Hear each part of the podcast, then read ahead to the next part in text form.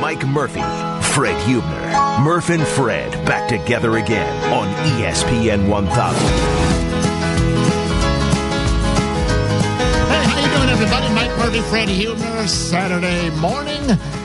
And you know what? We didn't get two feet of snow. We didn't get five. We got a little dusting, which is fine with, I think, everybody this time of year, right, Fred? Well, unless you're talking to us from uh, Northwest Indiana, there's a chance they got some. Yeah, the old Yeah. belt. They always do. and They get Uh, more. They even, it's like, oh, I miss Chicago, but Northwest Indiana. Hey, you know, Yurko says it all the time. Yeah. More space, lower taxes, but he never mentions more snow. The snow belt. Uh huh. More snow. EO11, Eric Ostrowski. Hey, Eric. So uh, there's an old phrase. Have you ever heard a drinking phrase called I need a couple belts? It's sort of old school. I mean, I need a couple drinks. No, I have not. Haven't You know, heard that one. Husband, what, someone to get home from work, you know, honey, I need a I need a couple belts. You know, I had a rough day. At the, there comes in an announcer years ago, Eric uh, Vince Lloyd, famous. Uh, Oh, he's the best. One of the best. 20 years uh, Cubs radio man, play by play. And uh, so I, a young kid, maybe 18, high school, late grade school. So I'd meet Vince Lloyd parked his car where the old McDonald's used to be. And there'd be nobody at the game, so I'd stand around over there, and he'd come out. Hey, I'm Mike. He'd talk out of the side of his mouth. The great Vince Well, he had a cigar, He had a cigar Yeah. on one side and a lip over on the other Uh-huh. side. And, I, and the Cubs would have lost another game, you know, 10 to 2. You know, George Mitterwald hit two solo home runs and they lose 10. And I get over and I say, hey, Vince, he's walking up to his car. His license plate VL 720, you know, and uh, he lived in Park Ridge. I said, hey, hey, Vince, how you doing? I said, rough game. He goes, Mike, I need a couple belts. You know, on the way on the way walking here to the station, I saw a couple guys that needed a couple belts. But that's a whole other story. You're going to say you did walking over here. Uh, no, they needed belts, but that was a whole other story as they were pulling their pants up. But uh, you know, I don't want to get into uh, you know 2017 um, you know you know politics. No, I love this show. I love this show. Uh, okay, we're here every Saturday. Glad you're with us, 9 till noon. Let's get rolling. Lots to cover. Uh, oh, we were, we're going to have uh, right around the corner, one hour of solid uh, hot stove baseball, just around the corner for one hour. Jesse Rogers and then uh, Scott Merkin. Jesse Rogers, I believe, in is uh, in the car driving on down to the winter meetings in Orlando. He said he'd phone in here early in the show. Scott Merkin over at uh, WhiteSox.com, MLB.com, the White Sox guy. Uh, Fred, uh, you and Scott can go at it. I'll jump in. You, Jesse and I, I want you to jump in because, uh, of course, uh, I'm Mike Murphy, the Cub fan from Lyons Township High School, Lagrange. Fred, of course, the White Sox fan from good old Morton East in Well, Cicero. And you know there was uh, I there grew were up in Cicero. There's not too much I believe in unless I see it. uh, there were reports yesterday that it appears that Abreu is not going to go anywhere. But now that Uh-huh. the Yankees are about to get Giancarlo Stanton, the Boston Red Sox need to make a move. So maybe they're willing to give something up. If they for have Jose anything Abreu. left. Right? If they have anything Uh-huh. up, they're not going to give up Rafael Devers or Benintendi. I don't Mm-hmm. think so. Uh, the question is now, what do they do? Bring in a JD Martinez, or Mm-hmm. do they go after a guy like um, oh who, uh, Eric Hosmer, somebody else? Mm-hmm. To bring in, I, they probably not Hosmer because they like Bird too much. Mm-hmm. If he can ever stay healthy, Well, here's our agenda for today. Glad you're with us. Phone now anytime if you wish to augment 332 3776. 332 3776. On the list of uh, things to do, Fred, uh, number one, uh, and I was in a good mood you just reminded me that Stanton, it looks like, not coming to the north side. No. Uh, item number one, Cubs fans, it was fun. That's the topic for the last uh, day and a half, last two days. Penciling in your batting order and lineups with uh, Otani in uh, left and Stanton in right and Heyward with the uh, uh, Miami uh, uh, Marlins. And uh, it was fun for about a day or Yep. two. And uh, we'll dig into that with Jesse Rogers uh, just around the corner. And let's see. Oh, how about last night? A 15 game losing streak snapped. What? What are you talking about? oh, I thought it was twenty. Well, the Bear, I'm not counting the Bears, but Oh, I'm okay. counting 15 game I'm counting the Bears. losing streak. Well, they, I know it's That was a twenty game losing streak snapped. well with the Bears. Yeah, the, Right. The Bulls had lost 15 in a row. Ten. Black I'm sorry. Yeah, I thank know. you. I'm screwing 10 you up here, yeah. No, you're not. Uh, so the Bulls had lost 10 in a row. The Hawks had lost five in a row. They both won in overtime. OT victories last night. We'll cover that. Yeah, all the big names scoring for uh, the Blackhawks Yeah. yesterday uh, in the contest. Uh, DeBrincat, Yeah. Mm-hmm. Wingels, and uh, Forsling. So, yeah, it's nice that they brought Brandon Saad back, and I'm going to stick with my guns right. on that. You were on because. In, in case you missed it last night, the uh, Columbus Blue Jackets got five goals yesterday, and Artemi Panarin assisted on all five. No, I missed that. Oh, yeah, Saad's a better all-round player. All five? yeah, uh, all five. Well, you know, uh, uh, five is the magic number last night for the uh, Blackhawks. Uh, Gustav Forsling, as you mentioned there, Fred, he scores the winning goal in overtime. Why is it fives were wild? Number one, he shot through the five hole. Uh-huh. Uh-huh. Number two, there were five seconds left in OT before the shootout, 4.9 seconds. Uh, five hole, five seconds remaining in overtime, and the five game losing streak snapped by your uh, Blackhawks last night. Crawford in the nets, uh, between the pipes, as they say, gets the uh, victory. And the Chicago Bulls, we'll try to get more in depth with that later, but overtime victory. And, uh, Mirotic and Portis sort of reminded me like what's the how's our show open there eric we have the big voice guy he's got something and how does he what does he say the big, for our show we go murph and uh He, uh, he, Murph well, and Fred yeah, back Murph and together Fred again. back together again, right? well you know get a hold of the big eric can you do a big voice guy to fill in because our big voice guy doesn't work on saturday for the bulls last night what do you have Mirotic and Portis back together again. There you go. Nicely done, big voice guy, EO11. Well, they were. They both came in within a couple seconds of each other. Mid- Mirotic came in first. by about 10 seconds. Then there was another break, and they brought in Portis. Now, watching the game on TV, I might have missed it, but I read some reports today. They did high five at one point during the game. I don't know if it was on the court or coming in and out of the game, but uh, Casey Johnson reported that. I didn't see it. Did you see that there was also a situation last night where Bobby Portis was uh, shoved by a guy from Charlotte? Yes. And Portis was like starting to look at him. And I think Uh-huh. all Portis had to say was, hey, see, Nico? That's what happens when you mess with me. Hey, you like then your- he walked away to the other side. You like your face? Uh huh. So yeah, so the Bulls win. It was nice to see. They actually had a lead in regulation and let it get by, and you thought it was going to be another loss. But and, and I agree with what Fred Hoiberg said last night. The kids needed a win. So many Bulls fans were saying, "Well, it's nice they played well. Now they can lose." No, you know what? These guys, Markkanen needed a win. Dunn needed a win. These guys needed a win. You can't keep losing every single day. They're going to lose enough on their own. But when you got an opportunity to get a win after you lose 10 in a row, you got to get a victory. You got to show that you can actually win. Have some fun, have some enjoyment in that locker room. And I think they had it last night. You know, you raise a great point. I thought we maybe get into it uh, between now and noon. We can touch it right now about the Bulls fans and why is it? And EO11, maybe uh, get your uh, age uh, demo in here also.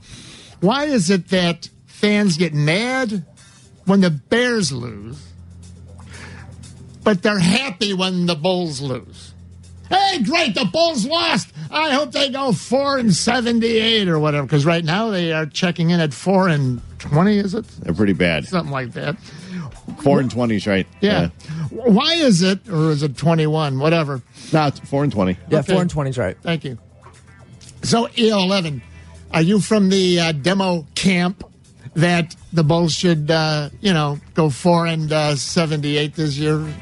It, I, I think first off, tanking culture is, is like my age, my culture. Everyone's on board. I know, I- and it's in vogue because of this Sixers team right now. Mm-hmm. I think I, I want them to get the top pick, but it's All right. it's not. It can't be good for Lauri Markkanen to be losing So game after game so, after uh, game. Yeah. A lot right. of a lot of people, your uh, uh, group, like it. Uh, they want the uh, Bulls uh, to lose every game. All right, that's fine. Yeah, and Philadelphia, for all their talk, they're eighth in But- the Eastern Conference. But so the Bears, people are mad because the Bears. Well, I hate to use the word suck. The Bears suck. So uh, people are mad when the Bears keep losing, but happy when the Bulls. I I just want to make sure I have that right. Is that about right, fellas? Is that sort of in general what's happening here? Yeah, I'd say the tide's turning a little bit at this point. People are like, "All right, let's just lose as a Bears, Bears. fan." Yeah, but for the most part, no, because it's just, it's a shorter season. People want to win more games. Miss a little, miss a lot. Did you guys hear a caller?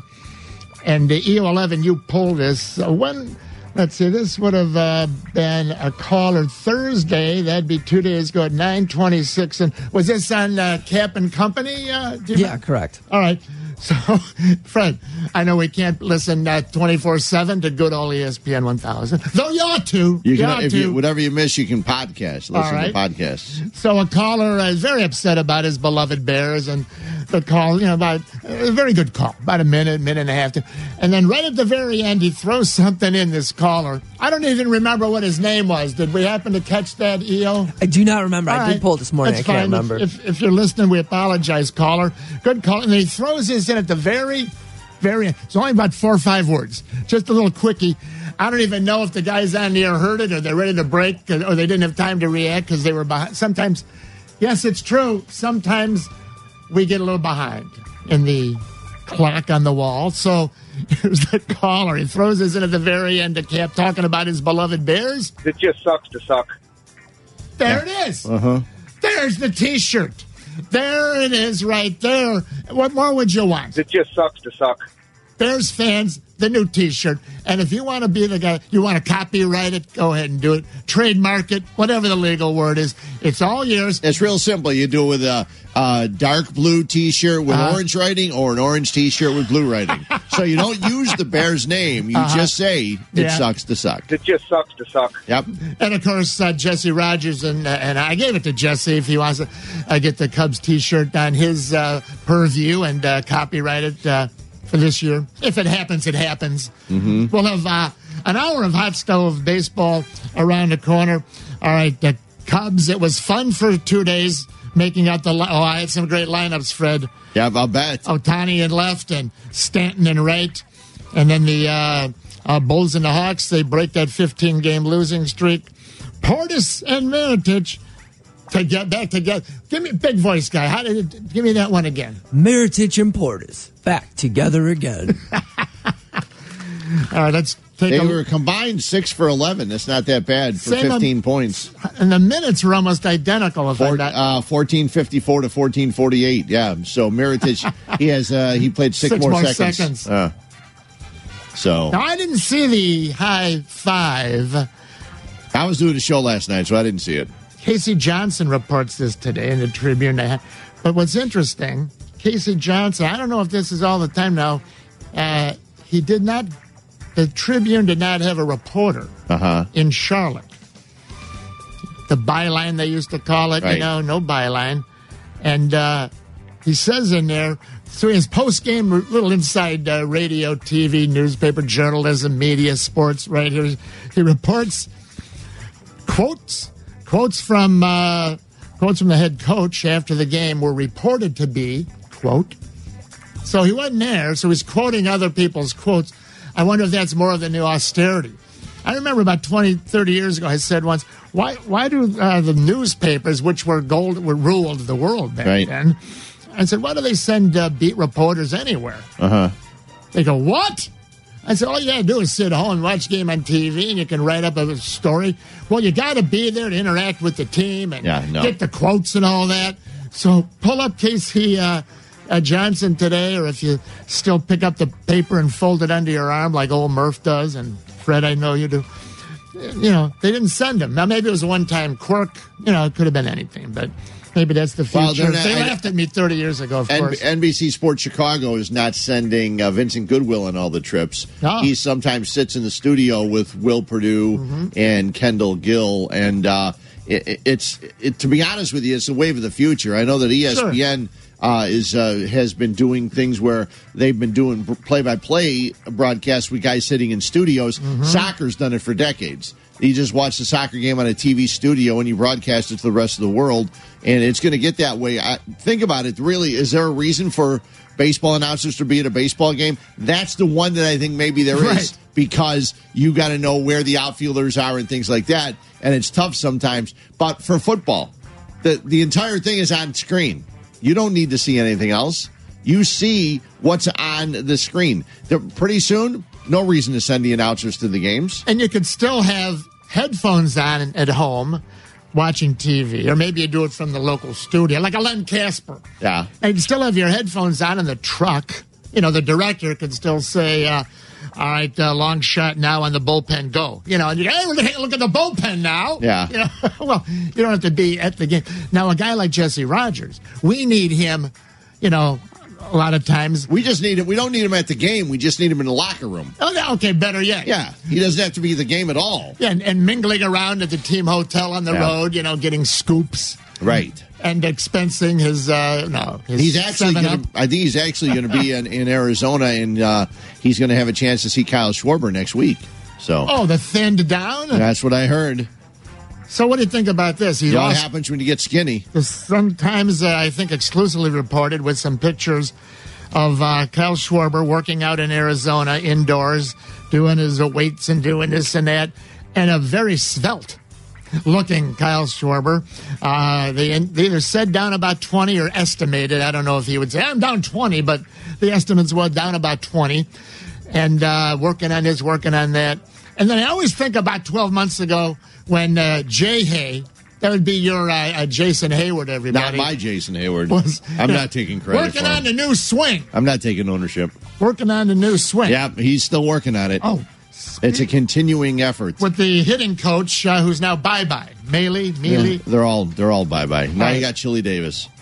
Now, speaking of which, Rather have Chili Davis coming to the plate Cubs coaches, now at this age. Chili could play. Yeah, rather have Chili Davis coming to the plate now instead of Jason Heyward. Switch hitter with gap pop, and oh yeah, yeah. Yeah, he was good. So, did anyone see this little note that Gord, Gordy Whitmire had uh, yesterday? Sun Times Cubs guy. I actually read the whole article and missed this note that you're going to bring up. You know what? So did I. Uh-huh. And uh, pal of mine, another nutty Cub fan like me, said, "Did you see Gordy today? What he said?" I go, "Well, yeah." And I read it all. He goes, "Did you see the thing about the uh, six- because it's like in the very last paragraph. Well, that's what writers do. yeah.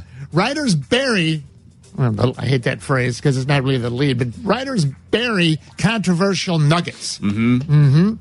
So late. Well, the- we dig them up right here on ESPN 1000. So the main story is about Chatwood signing with the Cubs. We'll talk about that with Jesse. Got a hot stove hour right around the corner. Jesse Rogers, Cubs. Scott Merkin, White Sox. Want to get to some Bears stuff in a minute with you, Fred. Anyway, here's what Gordo, as uh, his friends uh, call him. Gordo and I are okay now. He was, Okay. very, he was very mad at me about seven years ago when Uh-huh. he came here from Minnesota. And uh, I despised a Cubs player named Jacque Jones. Yeah. Remember? I remember him well. Jockstrap Jones, as I uh, uh, delicately uh, named him. And I guess uh, Gordo had followed him quite a bit in Minnesota with the Twins when he was, they were both up there and wasn't happy with me. But we worked that out. Gordy's terrific. Gordy, Paul Sullivan, Mark Gonzalez, Jesse, all the guys, they do terrific. Bruce Miles, they're all terrific. So, EO11, you follow everything. You're a baseball man. You like to follow the. You guys react to this. All right. One paragraph. This is uh, saying, well, if the Cubs win the uh, Otani sweepstakes, which of course now we know they didn't, one of the uh, bonuses, besides his uh, small uh, minimum uh, pay, would be it would be much more, all right, financially feasible for the Cubs to put together a six-man deep rotation, all right, of competitive starters. All right, that's a little that's good news, but not earth shaking. Uh, yes, right. a six man starting staff Yeah. is only something you've been talking Oh. about for a decade. Oh, sure. If and not uh, more. Mark Gonzalez mentions it today that Yeah. they want to have or hope to have or seriously contemplate. Well, right now they only have four starters, but nevertheless. They always get that swing guy, though. That Montgomery, well, that right? would be your seventh guy, in my opinion. okay. See, we'll see if you're really going to go legit, Right. legit 6 Uh-huh. But that's not the story. There's one more sentence tacked onto the backside here. Oh, vote right now. The Murph and Fred fan focus group Twitter poll for this half hour. It sucks to be a Bears fan. True or false? Very simple. Very simple. Vote at ESPN 1000. It just sucks to suck. I love that caller. Thursday with Caparoo. So vote right now, yes or no, or true or false. It sucks to be a Bear fan, true or false. All right. Without further ado, here's Gordy Wittenmyer. If the Cubs win the uh, Otani sweepstakes, yada yada, more feasible financially to go to what they want, you know, a six man rotation of competitive starters, something that fits Otani because he pitched once a week in Japan. Here, something that Joe Maddon, the six man, something that Joe Maddon wanted to do much of last season, parentheses, but it was resisted by since departed veterans and the pitching coach. End of parentheses. Let me read that and roll it by you again, putting the names in that he didn't think was, and I don't blame him. He wants to put the names in. Yeah. I'm saying it right now. If you understand what I'm saying, great. If you don't, fine, keep reading. And I, I didn't even catch it like you said, Fred, the first time. Gordon Wittenmyer reported yesterday that Joe Maddon wanted to incorporate a six man rotation last year. But it was resisted by pitching coach Chris Bosio and veteran starting pitchers John Lackey and Jake Arrieta.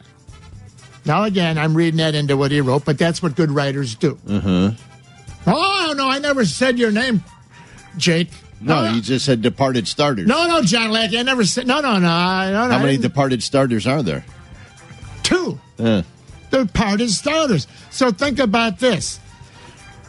Joe Maddon wanted to go six man last year. Oh, what's the difference, Murph? It's a lot of difference. It gives your starting pitchers about, uh, what, seven, eight fewer starts a year, stretches your arm out an extra day between starts, makes you strong as an axe, prevents injuries. You're all fresher. If you have the talent, I don't know who the six, I might have been uh, Mon- Montgomery, like they said they did. Yeah, likely Montgomery. The point is, if Joe wanted to do it, that means the analytic guys, Theo and Jed, signed off on it. 99%, I'm sure that's what happened.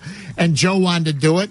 And the pitching coach who works for the Cubs said no. I can't believe that they'd allow the pitching coach to put the kibosh on it. That's why he's gone. Yeah. That's why he's gone. Well, they they also if oh, if, the if, cow jumped over to Mona's family to this, to that. Ah, if Theo and if Theo and Jed and Joe Maddon were all behind it, I'm surprised it didn't happen. I don't care what the pitching the pitching coach is down a rung on the ladder. of course. And, and if you're the manager and you want something done and the pitching coach says no, you say, I'm sorry. Who's got the bigger office? I do. We're doing a six man rotation. You're the pitching coach. You figure it out. Well, you're right, but here's what must have happened. I agree with you.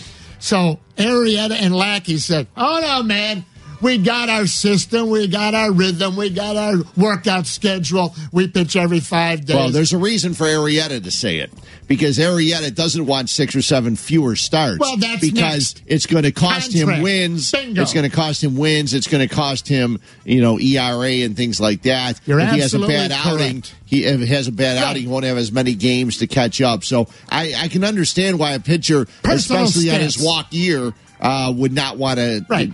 pitch less. Want to personal pitch more. ahead of the team. Yeah. Lackey, for whatever reason, he'll never, I don't think, be picked up. Maybe he will. Who knows? But what Bosio did, he had to pick his battle. I can back my guys and then go to Joe and they go, no, no, no, my guys don't want to do it. Yeah. Or the pitching coach, who's now bye bye, Bosio, could say to Arrieta and, and Lackey, oh, no, no, no, that's what they want to do. That's what we're going to do. So he picked his battle and he's bye bye. And Joe Maddon, I guess, figured, well, you know what? They- And Theo, well, let's uh, let's go with what they want to do. We don't want these, you know, it's very delicate. I'm with you, Fred. I got the bigger office. Here's what we're going to Yeah. do. But they never did it, did they? No. So who won? Well, yeah, they did it what two or three times during the whole course of the year. But the implica- you're right. Right. But the implication here is it was just not spot starts. Right. Right. So Otani would have been perfect. Of and then they still need one more. I don't know how they're going to do six now. They only got four. We'll talk about that with Jesse I- Rogers. I brought up yesterday. Could you imagine the worst scenario for the eight, for the Los Angeles Angels? Hmm? Um, middle of May, fly ball right center. There goes Otani and Trout. They both go after it. Oh, there's a collision. They're both down. only you would say that. I know, I know, but that's why I had to bring it up. That, that's and Jesse and Carmen were talking earlier this week. It never made sense for Otani to go to a National League team. I know he wants to play the outfield, but I would say, listen, Listen, youngster, we're going to put you as a DH because we want to keep you healthy for your next start. Oh, I had the lineups all written Yeah. out, Fred. Yeah. I had the rotation figured out. He would pitch on day one. Listen, with the outfielders the Northsiders have had over the last couple of years, you don't. There's a good chance someone runs into somebody else. Here's what it was going to be: six man. He'd pitched uh, uh, every seven days. You give him two days off after his start for his arm, then you put him out in left field or right field for two, or three days. Give him another day or two off before his next start. And I had it all worked out. It was so much fun. And Big Stanton out in right field. Let's bring in EO eleven. EO, the votes coming in for our fan focus group Twitter poll for nine o'clock, and I give full credit to the caller Thursday. It just sucks to suck. The Bear fans said it sucks to suck. Our tell you what, last chance to vote. We're behind here. We'll get the results from EO11 when we return. Vote right now. It sucks to be a Bear fan. True or false? And I got some Bear stuff for us when we return. Murph and Fred back in a flash. Vote at ESPN 1000.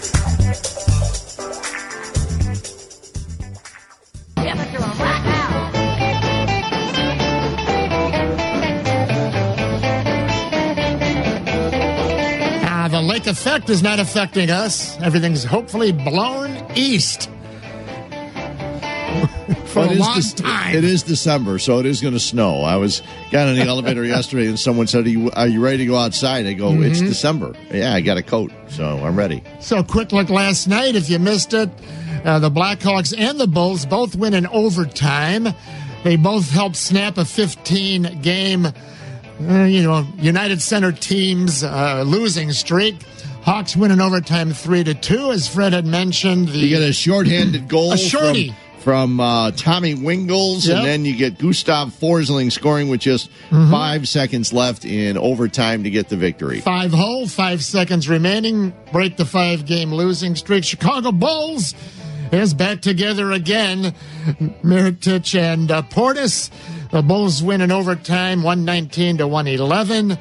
High scores for the Bulls. Uh, Markkanen with a nice game, 24 points, 12 boards. Well, the way it's supposed to be. Markkanen, Mm-hmm. high scorer, followed by Kris Dunn. That's the way it's supposed to be. 24 Yep. and then 20. Uh, Lopez, uh, I tell you, Stacey King, he always says the same thing about Lopez. Why don't they give him more touches down low? He almost always seems to have the advantage. Uh, you know, they never get it uh, in there. He's great at positioning himself. He knows exactly Yeah. where to go, how to do it, and uh, it, he's he's wonderful out there. But how about our guy, Fred? And uh, let the record show we've been on him from day one. Uh, David uh, Nwaba. Nwaba, Oh, yep.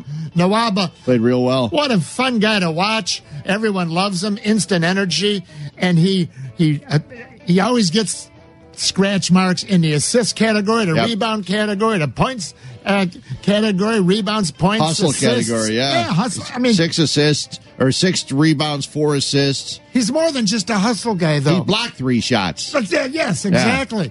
And he's always first guy down, always around the ball, and he's more than a hustle guy though. He can play tough underneath. He, he you know, when he's matched up properly, he's got a terrific game going. I don't Yeah. know. I mean, he's going to force himself more and more minutes. I don't know Yeah, how he played a where. lot yesterday. I He, know. he pl- actually played. Crunch time at the last minute or two, they had him in. Yeah, he was actually at the fifth highest minutes of the game uh, for the Bulls There last night. go. 32 Really? I minutes. didn't yeah. see that. 32 minutes. You had mm-hmm. Dunn with 41, Holiday 38, Okay. Lopez 42, and Markkanen 33. Denzel Valentine played just 24, maybe about 25 minutes. He takes, I'd love to see him get better, but he takes some of the worst shots I've ever seen. Hey, let's take a look at our uh, results from the Murph and Fred fan focus group Twitter poll from 9 o'clock. It was very simple after hearing the Bear fan call in Thursday on the Cap Show. It just sucks to suck. Question very simple. Does it suck to be a Bears fan? Yes or no? It sucks to be a Bear fan. True or false? EO11. I'm very uh, interested. I have no idea where this went. I guess the definition of sucks can vary, so there's a lot of nebulous, you know, things, moving parts here. But it's just what was the raw numbers? What the fans say? Bears fans say. Okay, what do you got? It's 86% to 14%. Which one do you think is the winner? I, 86 would be sucks, I would think. Oh yeah, 86% believe it's true. Sucks to be a Bears fan. I tried to bring up the point on Monday Yeah. that when you support a team, it's kind of like a marriage.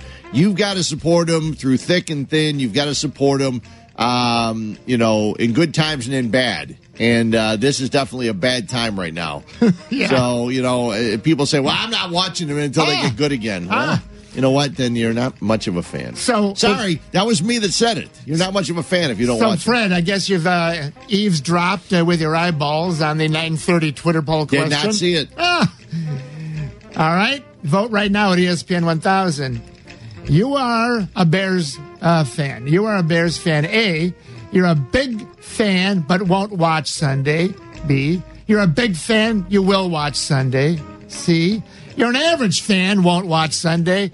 D, average fan will watch Sunday. All right. Okay. If that's too confusing, I'll distill it down. You are a Bears big fan, won't watch. Big fan, will watch. Average fan, won't watch. Average fan, will watch. All right, vote right now at ESPN 1000, and uh, we'll have those results a little bit before uh, our baseball hot stove full hour.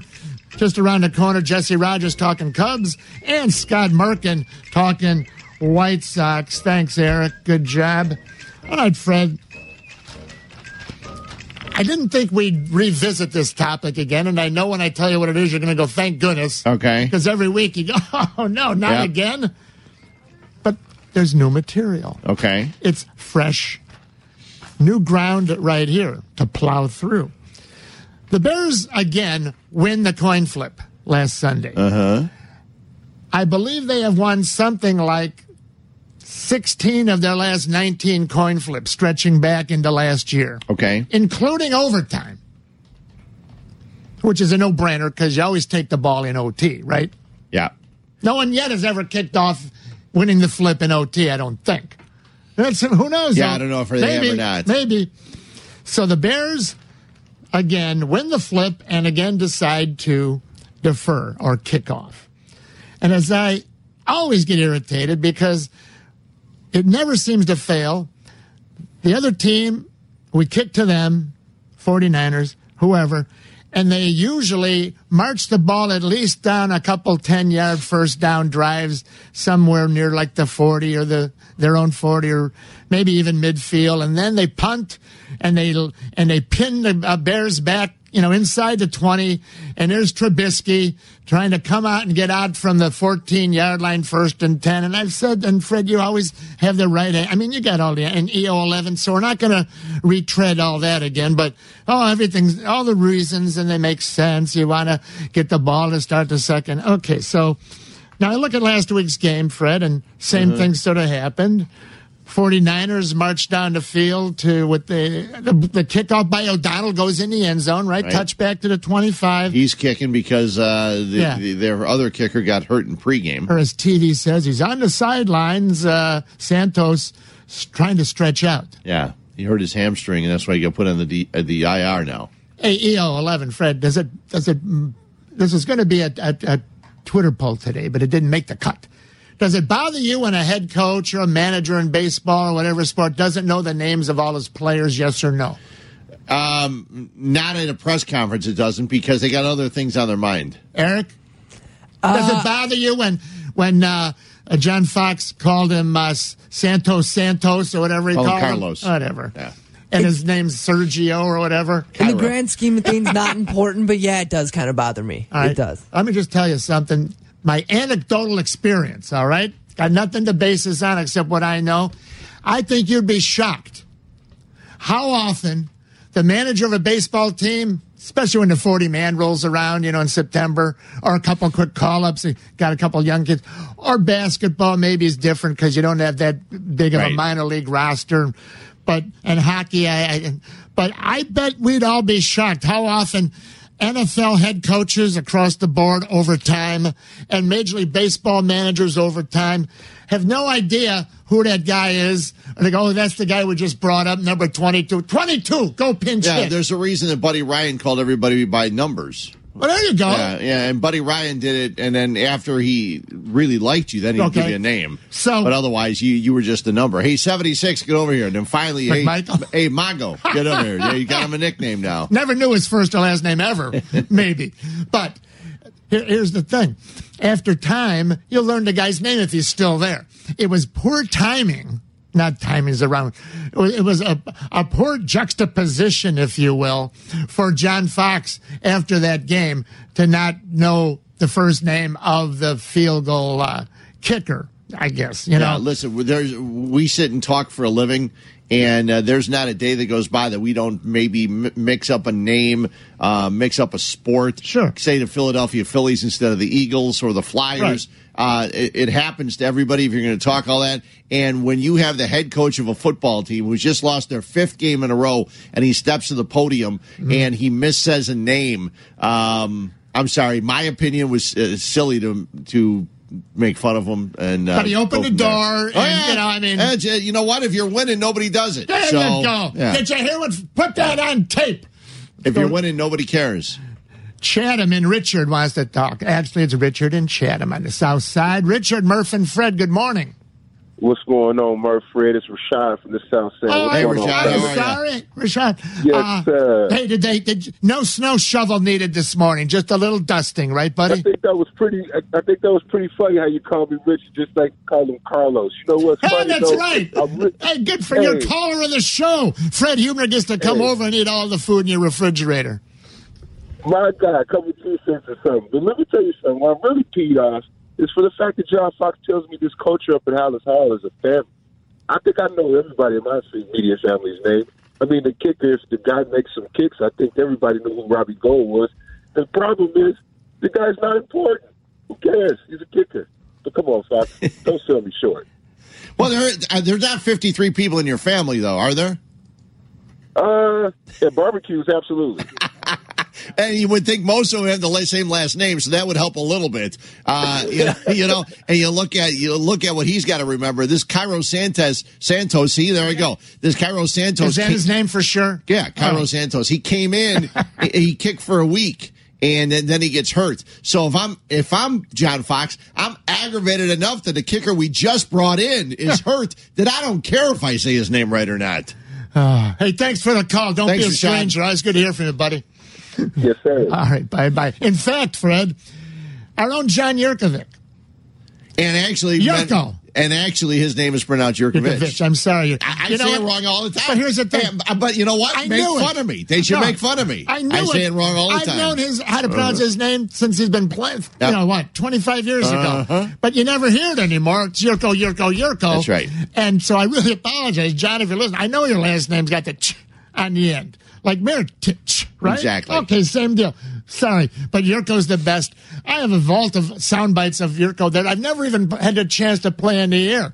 But we're just talking about the kicker and the caller, and you were just saying, you know, kickers are they important? Here's what Yurko said about what was this? Maybe three, four weeks ago. Here, here I got cut five. My preference would be in the NFL that your kicker has to play a position. Oh, there you go. That'd be great. And a punter has to play a position. Right? Yeah. Well, you know, back in the day they did. I mean, Lou Groza, one of the great kickers, Oh, they got the award named after him. Back the in the Groza day. Award. He played Ah. a position. Tackle, offensive you had tackle. George Blanda, who was a quarterback Yeah. and also played a position as a kicker. They all played Um, a position. Mongo could kick. Yes. Uh, I think he actually kicked off a couple times. He played a position. So why shouldn't your kicker play a position? Hey, they used to only have 33 men on the roster in the NFL, and the only way you could make the team was if you played a position. Then they'd find the best kicker and the best punter on Yeah. the roster. Yeah. Like you just mentioned. The Bears had Bobby Jenks. He was a wide receiver. He was the field. Roger LeClerc was a defensive tackle, middle linebacker. He was the field I think you kicker. made a mistake there. You said Bobby Jenks. He was a reliever. A No, that was his name. Bob Was it really? Jenks. Was? J-E-N-K-S. Not the reliever for the White Sox? no, no. no. Bob Jenks. They were Okay. calling him Bobby. That was Okay. my. So I had the right name, first name, unlike There the you coach. go. There you go. Hey, when we return, I want to put some new interesting wrinkles on the automatically deferring if you win the coin toss to uh, start the game. By the, the the one thing, if the Yeah. defense makes a stop, then everything works out fine. Well, yeah. Three and out, then everything works great. Well, that's what John Fox tries to tell Patrick Finley, and, Yep. and we'll unravel that pretzel when we return. An entire hour. Hot Stove Baseball coming up at 10 a.m. Jesse Cubs, Scott Merkin, White Sox. Last chance vote right now. You are a big Bears fan. A big fan won't watch Sunday. Big fan will watch Sunday. Average fan won't watch Sunday. Average fan will watch Sunday. Need your votes. Vote right now. Back in a flash at ESPN 1000.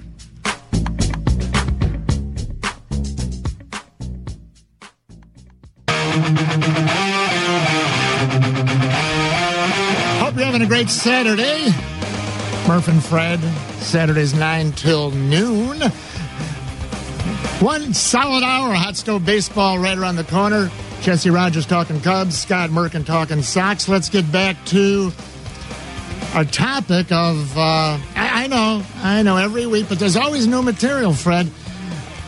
Always, the Bears always win to flip, coin flip to start the game. Always win. And, and, and 15 out of 18. It's unbelievable. They should go to Vegas and do that. yeah, I, but again, I wish someone would put this down because they Okay. don't get to call it every time. Sometimes the other team calls it, so Well, the visitors always call it, no?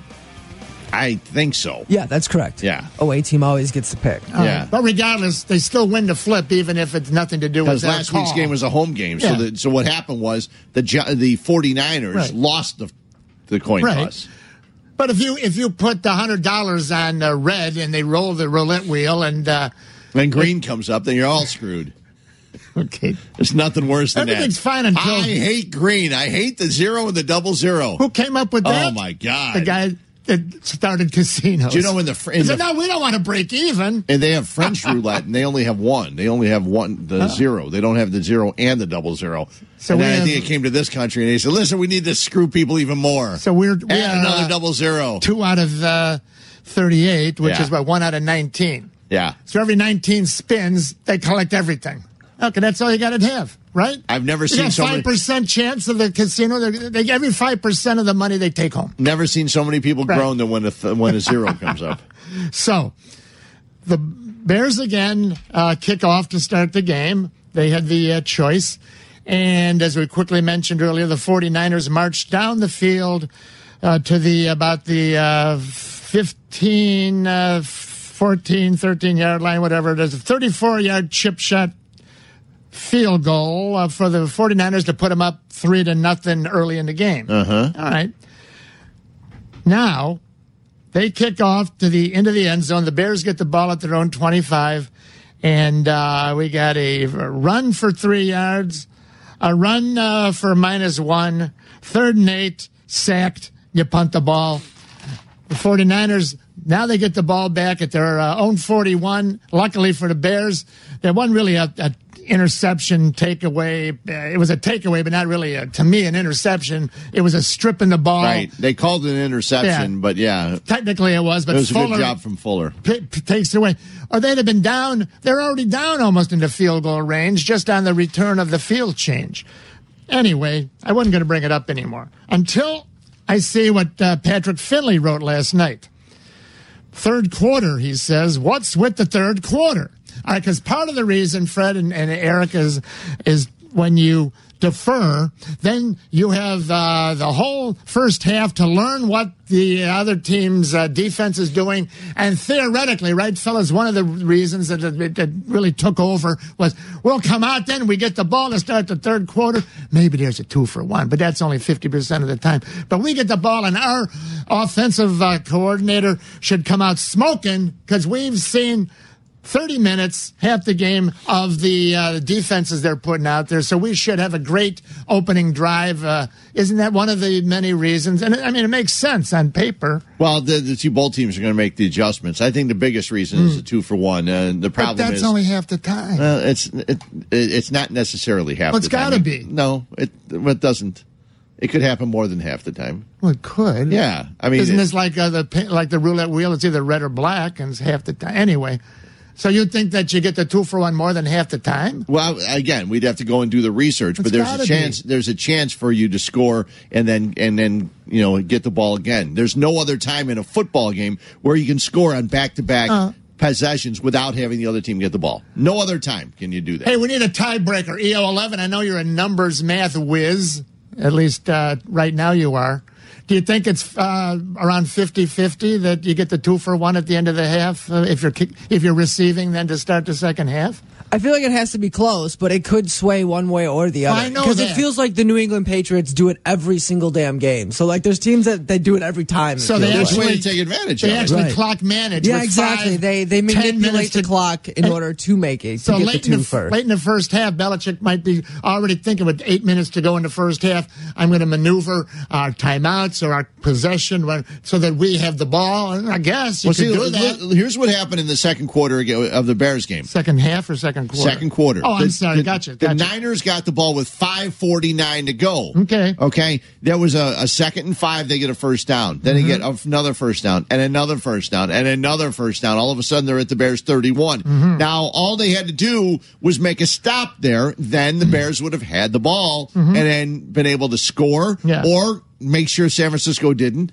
and then go to half knowing that they get the ball to start the second half. Mm-hmm. So your your defense needs to stop somebody, and unfortunately, they were not stopping Jimmy Garoppolo, who threw for almost 300 yards. Well, they kick a field goal with about uh, 30 29 seconds left. 29, 30 Yeah. seconds remaining. Uh, they kick off to Cohen, takes the knee five yards back. They run one play, the Bears, uh, with 25 seconds to go, and they decide to run Cohen. He picks up five, and then they don't use one of their two timeouts and the half ends. So technically, the Bears did have the two for one there. They had the ball for one play. Yeah, one play. And so technically, they got their two for one. I'm surprised they didn't kneel down. They were going to get booed no matter what anyway. Well, we're going to actually talk about that in the 11 o'clock hour, this uh, sequence. Now, so here's what uh, Finley wrote today in the Sun Times. The Bears offense has scored one touchdown in the entire third quarters all year. A 27 yard pass from Mitch Trubisky to Dion Sims in week six. They've totaled only 20 points uh, in the entire uh, third quarter. Uh, in the other in the other three quarters, they're averaging 57, so they got a lot of field goals, I guess, in the third quarter. Here we go, meat and potatoes. Offensive coordinator Dowell Loggains says there hasn't been a common thread. I wish there were a bigger answer. A blame poor execution. Now here, Fox says it's had to be at a presser press conference. Fox says he has not been tempted to take the ball in the first quarter to start the game when they win the coin flip. The Bears have scored only 35 points in the first quarter. Quote, I think our defense has been a little bit more consistent, so we'd rather start with them on the field. All right. Let me ask you this. Don't most people say that uh, Tarik Cohen is the Bears' biggest weapon? I Yeah. think our defense has been more consistent than our offense. Okay, probably can't argue with that. Fox said we'd rather start the game with them on the field. You know, in other words, uh, deferring and kicking off. Me, maybe you'd rather have the ball going to Cohen, or maybe not. We'll get back to that. I can't Well, argue with you, Fred. The, the problem is uh, the majority of the kicks go into the end zone. Uh, so it doesn't really matter, and if they're if they're smart, and it Mm-hmm. seems like they're getting smart. And I watch football. Uh, some of these um, primetime games, they were all uh, ball caught in the end zone. Take a knee.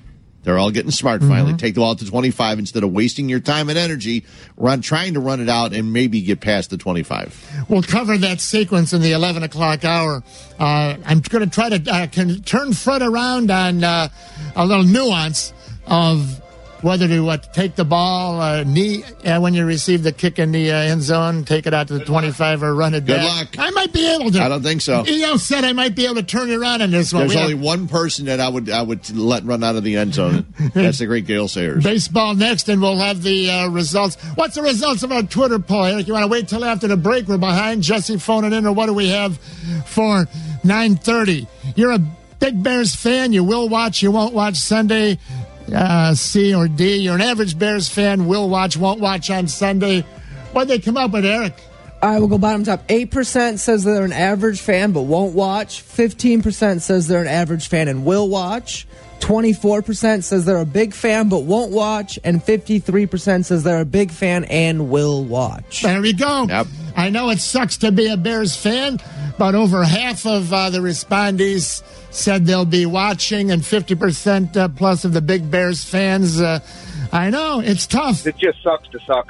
Back in a flash, baseball next. It's ESPN 1000.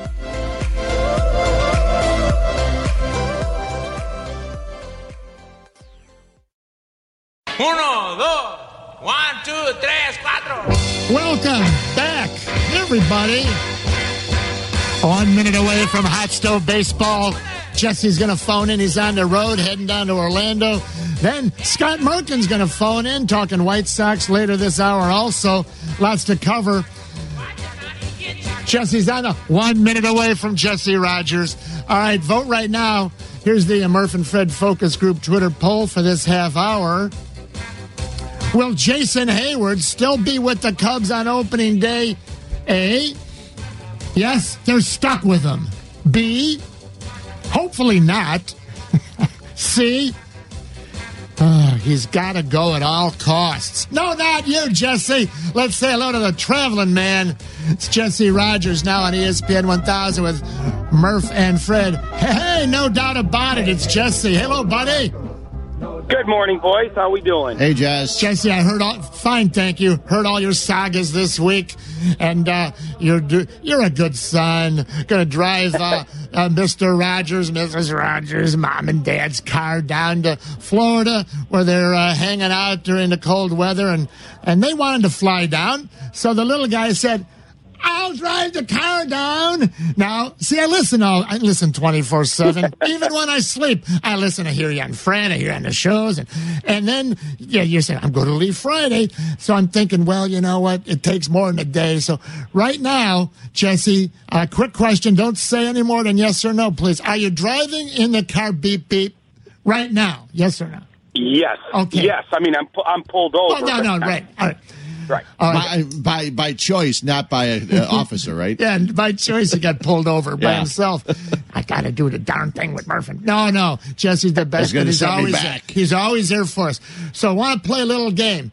EO eleven, Fred Huebner and Murph. We're going to guess where's Jesse at right now.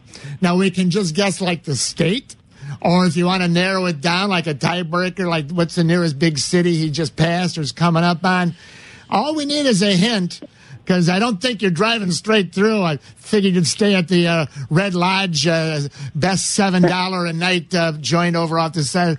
When did you break camp out of uh, Chicago, roughly?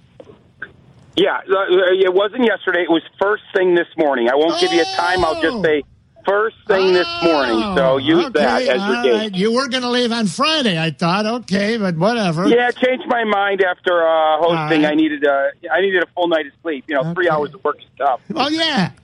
So uh, I think then we got to oh, we got to change up the. Can't just be what Yeah. state we're going to ask. Got to be. Well, it could be. It could City, go. Yeah. city, go with city. No, no, Go no. We want to narrow it down because I thought if he left it, it'd be harder to. All right, uh, Right. E- EO11, uh, you can start us off because I have no idea now what I'm going to say. Go ahead. I will say he is an hour north of Nashville. All right. That's pretty far. All right. That's pretty far. But that's good. That's good. Fred. I'm going to say he's just passing Elizabethtown, which is New Jersey? No, it's uh, just in Kentucky, I think.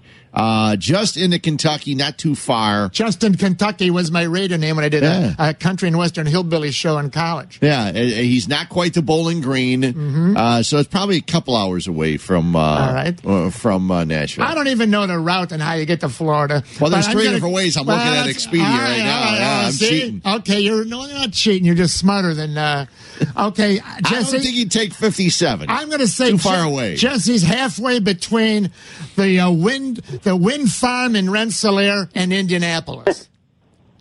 Uh, Murph wins. He's the closest. I'm, I'm very close to Indianapolis. There and, you uh, go. I mean, I, I did leave first thing, but it was snowing, Mm-hmm. and there's more traffic on the roads on a Saturday morning in December than you might think. Mm-hmm. Yeah. Between traffic and snow, it, I, didn't- I haven't been going that far. So near Indianapolis, Murph's the winner. All right, you went through Rensselaer, the the uh, energy, uh, uh, lovely wind farms, which look like an episode from the Twilight Zone, especially when it's early dawn, like you pass them and go, "Oh my, we're being invaded." Uh, It's sort of weird, isn't it?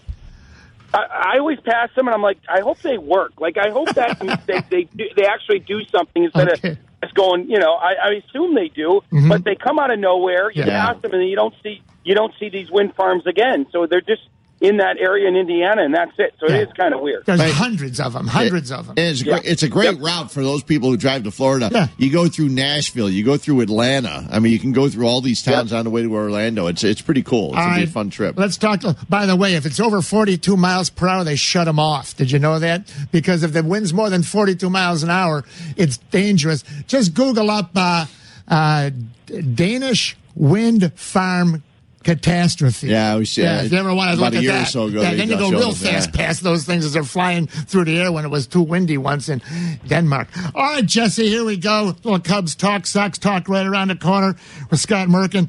Jesse, for the last 48 hours, I've been making these great batting orders lineups.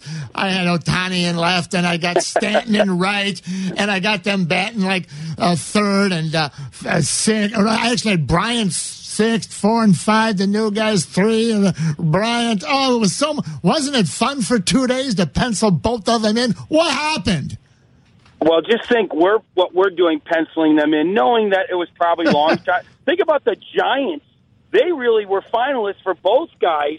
Get rejected by both of them. I mean, Stanton wanted no part of them. Obviously, I think O- Otani did because they were finalists. So, I mean, the Giant fans really have to be upset. Uh, you know, penciling them in made a lot more sense than we did. Uh, you know, at the end of the day, Otani ending up where he did did not surprise me as, as little as we knew about him, Murph. And Fred, if you recall at the GM meetings, I mentioned this. We were hearing West Coast, and I never thought the NL was really in play. Even though you can make a case for an NL team, I I, I talked to enough GMs where they said you needed that DH flexibility. So seeing him in LA, Angels, I should say, and or Seattle made so much sense to me. Now the Stanton thing, I think, was a surprise because the Giants, San Francisco, that's a good baseball town, not far from his hometown of LA. Uh, but it's good news for the Cubs. They're both out of the National League. Well, Yeah, exactly. Je- Jess, when it first started, did you think that the Cubs would end up with one, both, or neither? Oh, neither. Okay. I, I, neither. I, I, I just think this um, Stanton because of the monetary considerations, the fact that they really don't need power as much as you would. I mean, maybe the Yankees really don't need power either. You're not going to say no to him, but I just I, I felt the monetary uh, commitment just wouldn't fit the flexibility they want, especially with the money they're going to spend on pitching and maybe even Bryce Harper. Um, of course, that's going to be a monetary commitment as well. Otani, I just I was surprised they were even a finalist. So maybe once we heard Stanton had narrowed it down to four teams, it made some sense. But I never thought Otani was going to be with the Cubs. in case anyone's just joining in uh, and hadn't heard, it's not official yet, fellas, correct? But Stanton's rumored very uh, close to. Uh, they're making a deal with the Yankees and the Marlins. Uh, money, of course, flipping back and forth. He's owed three hundred million dollars over the next ten years. It's amazing to me that the new owners and uh, Jeter, I think, was just like a minority, you know, five percent or something. That MLB, and that's for a long discussion here, fellas, but that MLB allowed this ownership group to purchase the Marlins, but now it turns out they don't have any money, Jesse. Well, you know, doesn't make sense. I'll tell you, both situations don't make a lot of sense. I mean, mm-hmm. how how we how they deal with international players like an Otani, just very strange. Yeah. That's why you hear the stories about investigating the under the table stuff. And yes, I mean now you're seeing the Marlins for like the fourth time in their existence dump salary, right? I mean, Davey Martinez has walked into the ideal situation in the NL East. He's got it made. Now he's got another team that's going to be a you know a cellar dweller there that they can beat up on. The NL Central and NL West are two good divisions, in my opinion. Uh, where the NL East, Davey Martinez, the Nationals, are going to walk to another division title. But yeah, it's it's a sad situation. They buy the team. Yeah, the Fernandez death death was unfortunate, but you know you sign this guy, and all, a, a year later you're, Right. you're trading him. And of course, the the, the, the rich get richer in, in uh, the Yankees Jesse because they can afford him. with us uh, heading through uh, Indianapolis soon, heading down to the winter meetings. You'll hear from Jesse here on ESPN 1000 down in Orlando. All right, uh, old expression, bird in the hand's worth two in the bush. Everyone's assuming, oh, good, Harper's coming to the Cubs in exactly 12 months. Well, you know what? I like the bird in the hand, uh, not Mar- Marlon Byrd. Remember that bust out that ran around like he was important with the Cubs? But uh, the bird in the hand. Who's who knows, fellas, that Harper's coming to the Cubs next year. That's really why I said, come on, you got him. You got maybe the Stanton thing. I don't know why they couldn't have worked out something with Stanton right now. Uh, uh, Jason Heyward. Uh, they wanted uh, Starlin Castro supposed to be going Yankees in the deal. We got Russell here, Addison Russell. You know, comparable type guys. You know, give or take. I know it's money's different, but Jesse, what would you say the odds are of Harper? Being a Cub 12 months from today? You know, roughly. Who All right. knows? Who well, knows? I, I'd say they're decent. They're decent because there's only a few teams that could afford them, and the Cubs will be one of them. Mm-hmm. well, you just said the Cubs couldn't afford Stanton in No, so many words. Well, let me let me let me finish. You're right. I did say that, and and what I didn't say is what I say right now, Mm-hmm. Sure. and that is Harper is a different player than Stanton. Stanton is home run or strikeout. The Cubs have plenty of that. Harper's on base. Harper is a little bit different dynamic of a player. Mm-hmm. Right. Probably a be- uh, you know better fielder. Um, they could move. They could put Harper in center for all we know, or move Heyward to center and Harper in right. Right. I think he's a different different player. But I, I agree that this is no slam dunk, partly because of what it does to your payroll. Let's not forget, pitching is still the name of the game. The Cubs need to stay flexible in their payroll because they're going to have to go through several different uh, rotations over the next few years to stay competitive. Lester's going to be in the second half of his contract. Um, I mean, Tyler Chatwood is not necessarily a Cy Young candidate. They need to stay flexible to keep up on the on the mound. That doesn't mean you don't go after Harper because maybe you can hit your way to a title. But don't forget how important pitching is, and it's a little it's a little scary these days compared to the last couple years where they had a really good five man rotation. Money, money, money, of course, always rules everything. We know that. There are uh, sort of artificial uh, constraints now. I guess they're not artificial, they're real. If you spend too much money two years in a row, then you get taxed, and then you can lose draft picks, yada, yada. Cow jumps over the moon. But let me ask you this, Jesse. Have you heard anything about what Crane Kenney and Tom Ricketts are expecting from TV revenue when it's their own baby. Everyone's talking, oh, the TV contract's coming. Oh, the TV contract's coming. Well, yeah, not to get bogged down, but their deals uh, will soon be w- wiping out for TV. And then they, you know, maybe we do our own network. Maybe we cut a new deal with NBC Comcast where, you know, we benefit more. Maybe we bring Root TV in from out of town or whatever. Jesse, I've heard some unbelievable numbers from some people that I think have good inside sources. Have you heard anything about what the Cubs are hoping for or want to test the water on for per year fees for a Cub fan sitting at home, want to watch their beloved uh, team from home uh, when it comes up big? I have not heard specific numbers, but I will tell you what I have heard. I've heard that Cubs Net is less likely than more likely, you know, their own network. Um, there's another uh, layer to this as well. ESPN is getting into the regional sports network business, uh, uh, right? The rumor is they're going to buy Right. the regional Fox Sports stuff. And now, the, the Chicago doesn't have a regional Fox, but they could create one. Sure. And there could be a little bit of a bidding war between ESPN local and Comcast local. I will say that the Cubs are going to make a lot more next time around. especially if they go to one network like Comcast or a regional ESPN. WGN is going to be over, right? ABC, I hope it stays because it helps me out. It's probably going to be over. So if the Cubs end up on Comcast 162 minus the national games, they're going to make a lot more money. Same thing if they're in a regional ESPN network. That's what I know, Murph, but I don't know specifics. Okay. Uh, but I know that it's right. not a, a Cubs, Cubs net is not hmm. necessarily a foregone conclusion Yeah, like but- it was a few years ago. But I would say that's one percent chance. Why? Big companies like the Cubs, they are risk. They have risk aversion. They do- why Yes. would they want to be the ones that have to hire the, the you know sales staff, the uh, announcing staff, the uh, engineering staff, all that stuff? They don't want that. They want a fixed number coming in and let the guy that bought the package, be it whoever you just mentioned, let them have their risk. Who we got to get out and sell it and make money. That being said, here's what I've heard. I've heard that they are kicking around in their heads, maybe delusional heads, a thousand dollars a year to see the Cubs. and they're hoping if that's too high, five hundred. Yes, I just said that. They were looking at a number of a thousand dollars a year to, to charge a, a retiree that lives to watch his Cubs. I know, you know, hey, the tough world out there. They, got the, all the balls in their court, and five hundred is like, well, that's where we really, you know, if it has to go low, that's a lot of money, but maybe they think they can get it. That'd be quite something. Uh, you're right. I mean, you always start high and then you sort of come down from there. Um, that'd be quite something. But either way, they're going to make a good buck compared to what they're doing now, right? Uh, splitting it up between the three is not their best formula. No. Whatever they do, they're going to make X amount more than they are now, and that should go back into the payroll. So we all know they're going to have pl- they're going to have more money now. I mean, moving forward than they do now as they get this thing set up between the renovation at Wrigley Field and either their own network or a more streamlined, you know, 162 minus national games on, on NBC Sports Chicago Right. or another Okay, another now- network. But you look at it really quickly. If in fact they did that, I just looked. It, you figure it'd be about 150 games because there are national games. I'm not sure how many there are. So if you took a thousand and divided it by, it's only six dollars and seventy cents a game.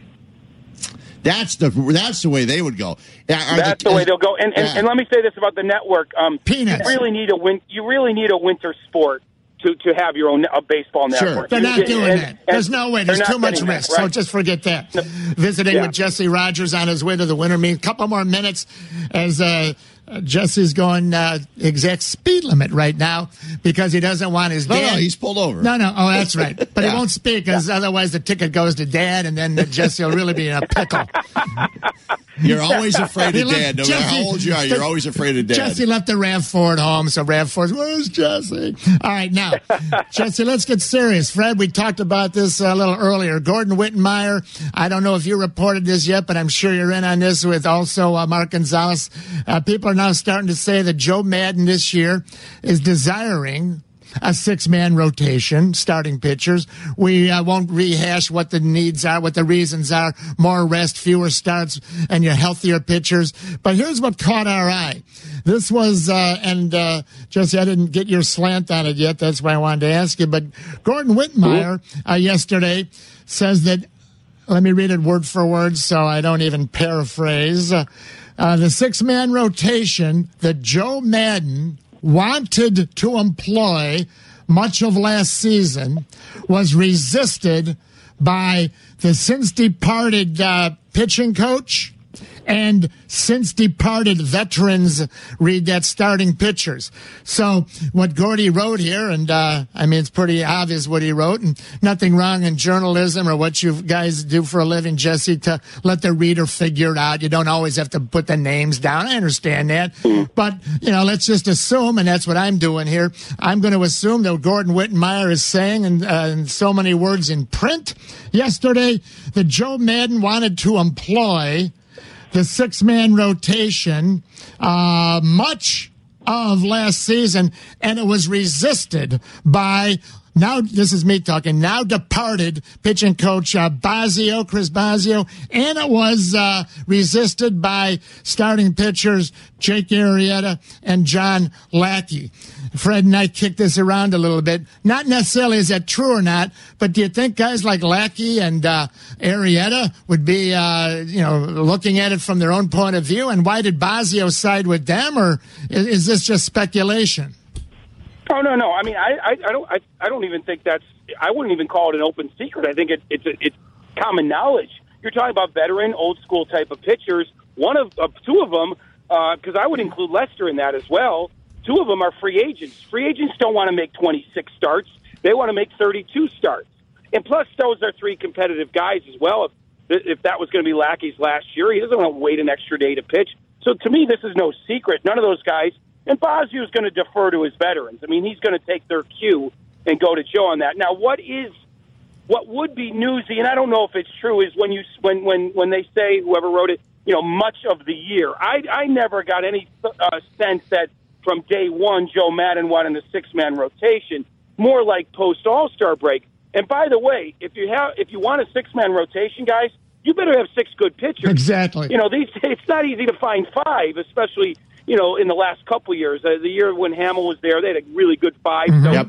so whatever. But I mean, a lot of people, and I'm included, like Montgomery in the bullpen. They don't have five right now. They didn't have five last year with the way Brett Anderson pitched early on. All right, So, they got four um, right now. I, would agree, I, I would agree that the old school guys ate the six man rotation. Right. That was no secret. That- but but I, I would disagree that Maddon wanted it much of the year. All right, but let's say Maddon wanted it sometime or on occasion, and uh, Fred and I uh, dusted uh, this a little bit in the first hour. So Joe can't say and Theo can't say this is what we're doing. I think what would happen and uh, what did and, and what did happen the times they went to the six man is Murph. You do it without even declaring it. You don't hold a press conference and say we're going to six men. You kind of just subtly do it. Oh, we're going to move Lester a day here. We're going to add Montgomery there, and then coming out of the All Star break, we're going to just roll six for one turn, and oh, and you know we're going to roll it again for a second turn. You know what I'm saying? You you you you do it, but you don't have to uh, uh, make it an open thing where Lester All and all right. these guys are upset. Sure. Okay. term, yeah, saying, and, and that's how you do it. I don't think anybody's thinking of a six man rotation from April 1st, though. I just don't. All right. Hey, uh, we're up against the clock. You know what time it is Yep. now? The lightning round. Jesse goes, I thought we were done. Yeah. I had my car turned I back love the on. lightning round. I love the lightning round. All right. Number one, Jesse Rogers, our Twitter poll right now. Will Jason Heyward still be with the Cubs on opening day? What say you? Yes, he will be. He absolutely, I- I'm not going to say absolutely will be because I think they'd like to unload the contract, but I, I think he will be. All right. Lightning round next. As it stands today, the Cubs leadoff hitter is going to be Albert Almora next year. Boy, boy, that's a great question. Um, I'm going to say part time. I'm going to part time. I think against lefties, it makes all the sense in the world. I think there's still, you know, some on base in Ben Zobrist left in him, so you might see that happen. A, a Zobrist Almora kind of platoon, unless someone else emerges. Does that get you excited? Lightning round next for Jesse. Everything gets us excited, Fred. You know that. You got your socks coming up in a minute with Scott Merkin. By the way, I like Almora, but you know he's he's only gonna he's only gonna lead up what thirty percent of the time. I don't know. I'm looking this over. I, they don't have a leadoff hitter. No, I know they don't. I'm looking it over. Maybe they'll just skip it and play with one, start with one out all the time. Next, closer, ninth inning guy. It's going to be Wade Davis, uh, Wade Davis agent, I'm guessing, just waiting for the uh, numbers to shake out and say, here's our best offer, top it, and you got it. They're stuck. They got to sign Wade Davis, no? Yeah, I know. I like that. I mean, they only spent 38 million on Chatwood. Now, here's the question: If that's the most they're going to spend on a starter, like they're, i- if the next starter is just some fifth guy, a one-year deal, eight million or mm-hmm. something, then you have plenty of money for Wade Davis. That's the big question for me at the winter meetings. Are they going to sign another starter to a multi-year, multi-million, you know what I mean, kind of deal like Chatwood, 40 million or more? If that's the case, I don't know if they'd spend on Davis, but I agree with you. I think that that that they should re-sign Wade Davis. You need that presence there in the back end. It's a little shaky without him, uh, but you're right. The, the, the agent's going to slow play this. I did talk to him at the GM meeting. He thinks the closer market's going to take a while. I do think relief pitchers are going to come off the board more and more this coming week. But I would agree with you. Wade Davis is a need. Slow walk. I love when Jesse says slow walk. Final lightning round question. You just mentioned him. New Cubs number four starting pitcher, uh, Tyler Chatwood. One of one of the most amazing stats, real quick, was that he was second in MLB in curveball spin rate. Now that sounds like a lot. What the heck is that below? That curveball spin rate and and and Major League Baseball can't call balls and strikes. But they, yeah, but there 2,132 Yeah, spins on the Yeah, average on the curveball, but they know if the ball's over a 17 inch plate or. Uh-huh, You're right, yeah, Fred. But Jesse, Fred, he's got the spin on the curveball, and when you're in Colorado, 5,280 feet up in the air, that ball don't bite because you need the atmosphere, you got the elevation with the lack of gravity, yada yada. I think this might be a bigger move than people think. That this guy pitching because he had the home road splits were lousy. Jesse, I'm usually not optimistic with these things. I like this move, Chatwood. Well, I, I, I didn't love it until Theo sold me on it at his presser the other day. Mm-hmm. Of course, Theo's a great salesman. Um, and yeah, look, they know more than we do about these things. I will say this: in talking to Tyler Chatwood's agent the day he signed, I said, "Okay, so naturally you're you're obviously when you were selling your client, you're talking road splits, right? Hey, Theo, look at the road splits, right? He's like, you know what? We didn't have to do that. People see. You mentioned it. The spin rate on a spin rate on the curveball.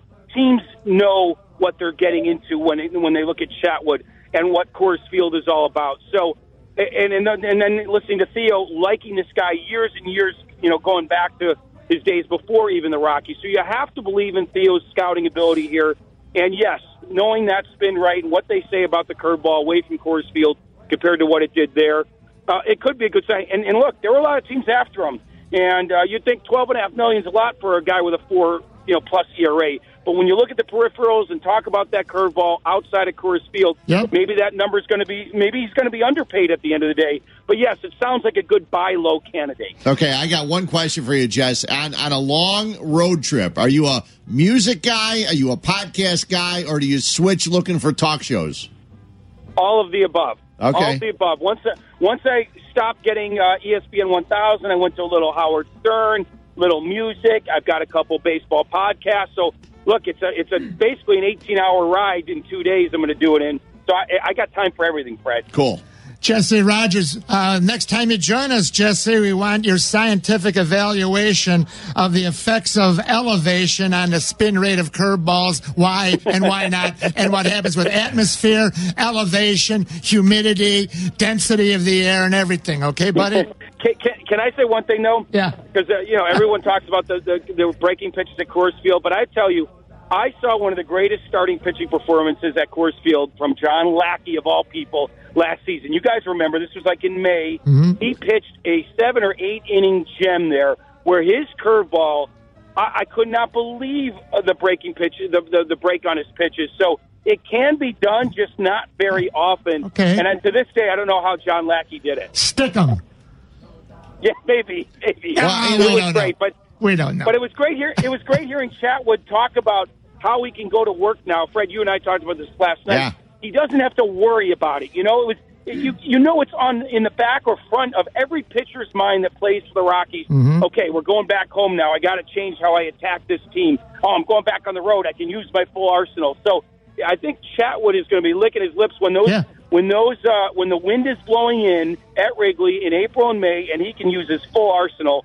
Hopefully, we'll see the best out of him. and he's a ground ball uh, guy too. So maybe it's a bigger move than uh, Cub fans thought when they first read it. Jesse, get back on the road and uh, good. And be safe. Be careful. Good travels to Orlando. You got it, guys. Love Thanks a million, to buddy. Talk to See you, Jess. You got you. it. Jesse You know, Rogers stayed a little overtime for us. Thanks, Jesse. And in in July, I was in Colorado to see the Sox play the Rockies, and I saw Kyle Freeland go to the last inning with a no hitter. So, Oh, yeah. eh, yeah, you can throw some, you can have some good pitching and performances. You just got to work a little bit harder, I think. Sox Talk next. Scott Merkin said he'd give us a call from WhiteSox.com, MLB.com. And uh, last chance to vote right now. Will J. Hey still be with the Cubs on opening day? Vote now at ESPN 1000. They're gonna hit today. They're gonna feel today. One, one day the Cubs are gonna win. Mike Murphy, Fred Huebner, back together on ESPN 1000 and the ESPN app. In the middle of a hot stove hour. One minute away from Scott Merkin talking White Sox from uh, MLB.com, Sox.com. Let's bring in EO11. Eric's going to give us the results. EO 11. Eric, what were the results of the 10 o'clock Twitter poll? Uh, will Jason Heyward still be with the Cubs opening day? Uh, we gave three uh, selections. What uh, bottom to the top? What did the fans say? Okay, bottom 7%, gotta go at all cost. 27%, hopefully not. 66%, yes, they're stuck with him. What was C? So, Gotta go at all costs, 7%. only 7% of Cub fans said he's got to go at all costs. I think White Sox fans loaded the ballot box That's there. gotta be a- Come on. Well, I don't know what it is, but it's got to be something. Oh, my goodness. You have got to be flat out kidding me. Hey, the Swerse stopping in. Hey, let's go talk White Sox baseball, MLB.com, Sox.com. Hey, it's Scott Merkin with Murph and Fred. Morning, Scott. In the white room with black curtains. Gentlemen, gentlemen. How are you doing? Happy holidays. Yes, you too, Scott. Thanks, Scott. I'll step aside, let White Sox fan Fred uh, get in here, but let me first pose our 1030 Twitter poll for everybody. Jose Abreu should uh, be A or B. Jose Abreu should be A, kept on to work with the rookies. B, traded for a really good offer. We'll have those results. Sox fans vote now at ESPN 1000, Fred. Well, and you know, tying into that, Scott, there was like a report the other day saying that it appears that Abreu won't be going anywhere and he'll be staying with the White Sox, and that's great. But now that the Yankees picked up Giancarlo Stanton, don't you think uh, it's a perfect time that if in fact uh, Rick Hahn wants to move Abreu, he'll get some nice offers for him? Well, Fred, I think as you know from covering this for a long time that you know it's it's like the Chicago weather. If it, the the rumor is one thing today and it could be something the next day completely different. So, you know, I, I think one one thing I'd take a little umbrage on your poll there is uh, Jose Abreu, if he stays, is not just to mentor the young kids. You know, I mean, Jose Abreu is a really talented player, really good hitter, a, a bona fide, if you're put, you know, talking elite middle of the order contributors in baseball. Jose Abreu is in that team picture, no question about it. And I get it; you can't put 40 words in a uh, in, in, in a in a poll question. We have a hard time you know, getting four words in there. there you go. Yeah. this is this is more than just a mentor thing. But the bottom line is, even in this day of such great analytics, you know, I work for a company that has the great Statcast tool. Right. You know, the the intangibles do mean something. You know, you've seen teams that win. They- Yeah, great. Granted, they have great players, and you know everything works well together. And the Astros added Verlander, and you know the Cubs have been building this for a while, and the same with the Royals. But you see that that intangible that does make a somewhat of a difference in a championship team. But as again, going to spraying to all fields on this answer, I think yeah, I think people there could be increased interest in Abreu now with the Stanton deal and the Ohtani deal both done. You know, the one thing that gets me, Scott, is a lot of people, a lot of White Sox fans too, they've been saying, well, you know, it would make sense because when the White Sox get good, Abreu's going to be older. And I'm going, he's 30 now. I mean, are they, what, do they not think the Sox are going to get good for seven years? I mean, a 32 year old can still hit the ball. I mean, Pujols is a bad example from last year, but, you know, a lot of people also say they're not exactly sure how, how old Abreu is. But if in fact he is 30, that in two years or three years, he's still going to be a heck of a player. People forget how many home runs and RBIs he's had in his first four years in the MLB. Uh, agreed, 100%. And, you know, in a couple years, if he does stay and let's say they extend him, he's not going to have to be at that point the number one guy in the lineup either. So, you know, if you can extend him to what is a fair market deal and something good for the White Sox too, then you're not paying a guy huge amounts of money to be maybe your third or fourth option in that lineup. And like you said, it's not like he's turning, God forbid, 50. No. I, I've hit that number. you know, I mean, he's he's he's in his early 30s. You know, teams that rebuild, it's great. The Sox have done a great job of amassing a lot of young talent, but you have to finish the rebuild. And very few teams, and none that I can remember off the top of my head, win solely with just the young players. You have to have veterans there too, and sometimes you need that thread that runs through from the lean years to the winning years. And Jose Abreu could end up being that thread. But again, the White Sox showed last year, both at the winter meetings and during the season, by trading Chris Sale and Jose Quintana. There's clearly no, you know, uh, untradeable guys in the team, and that's how it should be in in a rebuild. So they're certainly going to listen to offers, and I think if something hits them that matches the val- the high value they have on Jose Abreu, then you could see something happen. And one more thing about Abreu before we go elsewhere, and that is Murph, Murph and I brought it up a lot last year. Um, this guy didn't just stand pat on his laurels. I mean, he lost weight, he got in better shape. Um, his numbers continued to be good. He was stealing bases. I remember him getting on base and stealing from the first pitch. This guy's getting better as he's going along. He's not just coasting, and I think that's great to see. I think a lot of baseball fans and Sox fans, they just said, oh, he's going to put up the numbers he always did. He knows he wanted to improve, and he got in better shape because of it. Well, remember also he struggled a little bit at the beginning of the year with some some defensive plays. The next day, after this kind of stretch had kind of hit its peak, you know, unfortunate peak, he was out there with Joe McEwing and Luis Sierra and Ricky Renteria working before batting practice or working before, yeah, working before Right. BP uh, defensively at first base. And you know, I don't know if he's going to ever be a Gold Glover at first, but he certainly was improved as the year went on. And one of the things I liked about Jose last year is even though you know, he's kind of learning the language and doesn't have English as his first language. He does interviews through an interpreter. He became kind of the voice of that team last year, and and that was a good thing because that way media isn't going to a guy like Yoan Moncada who is you know three for his first 28 every day. You have a guy like Abreu who can talk about the game, talk about the team, and that kind of thing, and doesn't mind that. Paul Konerko played that role so well over the years. You know, Adam Dunn did a nice job with that role over the years. And again, not something you can measure statistically or put into a formula and see how it turns out. But again, an important part of a winning team, of a, of a team moving forward towards what they consider championship years. Breaking news: ESPN reporting uh, Yankees agreed a deal uh, and the acquiring of MVP. Uh, Giancarlo Stanton from the Marlins. I don't have any other details right here. Starlin Castro had been rumored. Well, Castro had an autograph signing uh, for Steiner Sports in New York and has been canceled. So Okay. uh, there's a pretty good chance he's going to sign for some kind of sports company in Miami very soon. Talking White Sox baseball, Scott Merkin with us right now.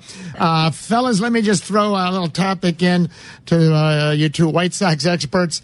A great year at third base, Matt Davidson uh, last year. Great in the sense that uh, you know he put up career type numbers and things that people wanted. The White Sox infield looks set. Uh, Scott, shortstop, Tim Anderson, Moncada at second. You guys have been talking about Abreu. He could be there for years to come if there's an extension or two more for sure, whatever. Third base, tell me a little bit about uh, Burger, uh, the third baseman, you know, of the future, hopefully, would be the way to phrase it, I guess. But he was a, what, first round pick, and he's in line to, you know, if the changes are made at third base eventually, uh, to be the third baseman. What does he project? And uh, tell me, as an outsider, uh, what uh, uh, Burger can do at third, or what they hope he can do, rather. Yeah, you know what? What I said going back to Davidson, I, I was at the hitters mini camp they have at Camelback Ranch in January, and he was there last year. And you could see after his season-ending injury, which limited him to what, like I think two at bats in the season at the Yeah. major league level, that he was ready to go. You could just see that there was something a little different about him, and and he proved that, you know, power-wise. Now I think I know he believes he's got more, you know, than the average ended up being last year. And you know, I think he's a good option right now. I don't know if they project him out as their third baseman, you know, going forward four or five years down the line, but he's certainly going to work to try and get that spot. Burger, from being around him just a little bit, again, we were talking about Abreu as kind of the voice of the team, and Burger's got that kind of it factor. You can see that just by talking to him, seeing how his teammates react to him, seeing even some of the stuff he puts on Twitter. But as one person of the Sox organization said, they want him to have that hit factor along with that it factor too, and that's going to be a key for Jake. You know, at at, at moving forward at third base. Very young player. You know, I know they worked on during instructional league him and Gavin Sheets, who was who were the top two picks in Yep. the draft for the Sox this year, about getting the ball in the air more and you know taking advantage of their power, and that was something they focused on in this year's draft as power hitters. So, you know, I, I, he he grades out strong right now, but again, so young that it's kind of hard to project where he's where he's going to be third base, first base, DH as the future goes on. Scott, I know that during the year, uh, the uh, manager, Ricky Renteria, he did praise the catching and the jobs that uh, Narvaez and Kevan Smith did. And Smith actually became a better hitter as the season went along. But tell, talk about how, how important for the White Sox this si- sig- signing of Wellington Castillo is because, I mean, it's a huge jump from what they had last year. Steak Wellington Castillo. Well, well, yeah, it's you know, it's um, I, I think you know Smith and Narvaez deserve overall credit for the way they handle the pitching staff and hit. That they did not do, and it wasn't just their fault. Obviously, we know when base stealing is not just on the catcher; it's Right. on everything involved the pitchers too. That was an area that was kind of weak last year overall for the catching White Sox catching, and Castillo had a banner year behind the plate, and also had a great year framing pitches last year for Baltimore. You know, it's something that Rick Hahn and, he, and Kenny Williams also talked to me about at the end, like mid September, that this year was not, you know, people kind of looked at this year still as part of the rebuild, another kind of, you know, lean year, and then they start going after with that great free agent class next year in the off season, and then, you know, towards 20 is the real contending time. But they both said that they were going to be opportunistic, that if options presented themselves that could help the team now and help the team in the future, they were going to go after it. You know, I I think Zack Collins, their top pick at catcher, Right. who, by the way, from seeing him on Instagram, has looks like he has worked hard. Not that he didn't last off season, but has trimmed down a little bit and was, you know, working at his working on his swing very uh, stridently this offseason. I don't think he was coming up in 2019, but this gives him a time to develop. You know, you have I'm sorry, 2018. You have Castillo this year. You have Castillo next year, and you even have Castillo for an option in 2020. So it, again, what they've done expertly so far is not rush these kids. Even when people thought Yoan Moncada was ready last year, the Sox gave him that time to make sure, you know, as they said, he checked off every box before it was no longer prudent to keep him down there because he wasn't being challenged down there. And that's a good thing now with Collins, but also Castillo is more than just a placeholder. Right. He's a solid player that you can add in that lineup. Visiting with Scott Merkin, a couple more uh, minutes, then uh, we'll blast you off on your uh, busy day. Scott, uh, my ex Cub, Eloy uh, Jimenez, uh, who I, I think someday is uh, going to be in the MVP running from what experts tell me and the eye test. It's early, you don't know. Where do you think, or have they uh, projected where he might start this year? I know nothing's carved in stone, so I'm not trying to box you in, but Eloy, uh, left fielder, uh, uh, the future thumper, maybe right field. Where do you think logically he may start the season? A, double A, triple A? Well, he finished last year with a short stint at Double A Birmingham, so I would guess he starts there again this year. But you know, he's one of these guys that could force the issue. You know, I, I think if come August or September, if he's showing that he's ready, you may see him make that jump all the way to the big leagues. He's that dynamic of a player. You know, when you make trades, even with top prospects, there's usually something that may have changed a little bit that allows a team to say, okay, we can move him. And also who you're getting back, obviously, in a Chris Sale or Adam Eaton or something like that. I think Jimenez was a guy the Cubs probably cringed a little bit when trading him, but knowing who they're getting back and a great starting pitcher like Jose Quintana, you got to make that deal to kind of even things out. He, he's he has you know star written all over him. Granted, still very early on in the process, but I think Birmingham to start the year, and then who knows what he does as the year goes on. Uh, I was at a game the last week of the season. Nicky Delmonico hit an extra inning home run, a walk off homer, and the Sox get a victory. Now Delmonico, uh, guys like him because he can actually seem to play and hit the ball, and he was fun to watch. Women like him because he's cute. I, I, I heard it. That's all I heard throughout the stands. Is that, you know they were yelling for Nicky Delmonico. Is, is he the, is he the guy that will be one of their key guys this year? And is he a guy that can stick around when this team does get good? Yeah, I, I haven't heard the rebuild was focused on the cute factor so far, so I'm not sure of that. But yeah, I think he's in the plans for sure this year. And one of the things is a lot of these guys are living in Arizona during the off season, and a lot of them who play together already are working together now, including Delmonico.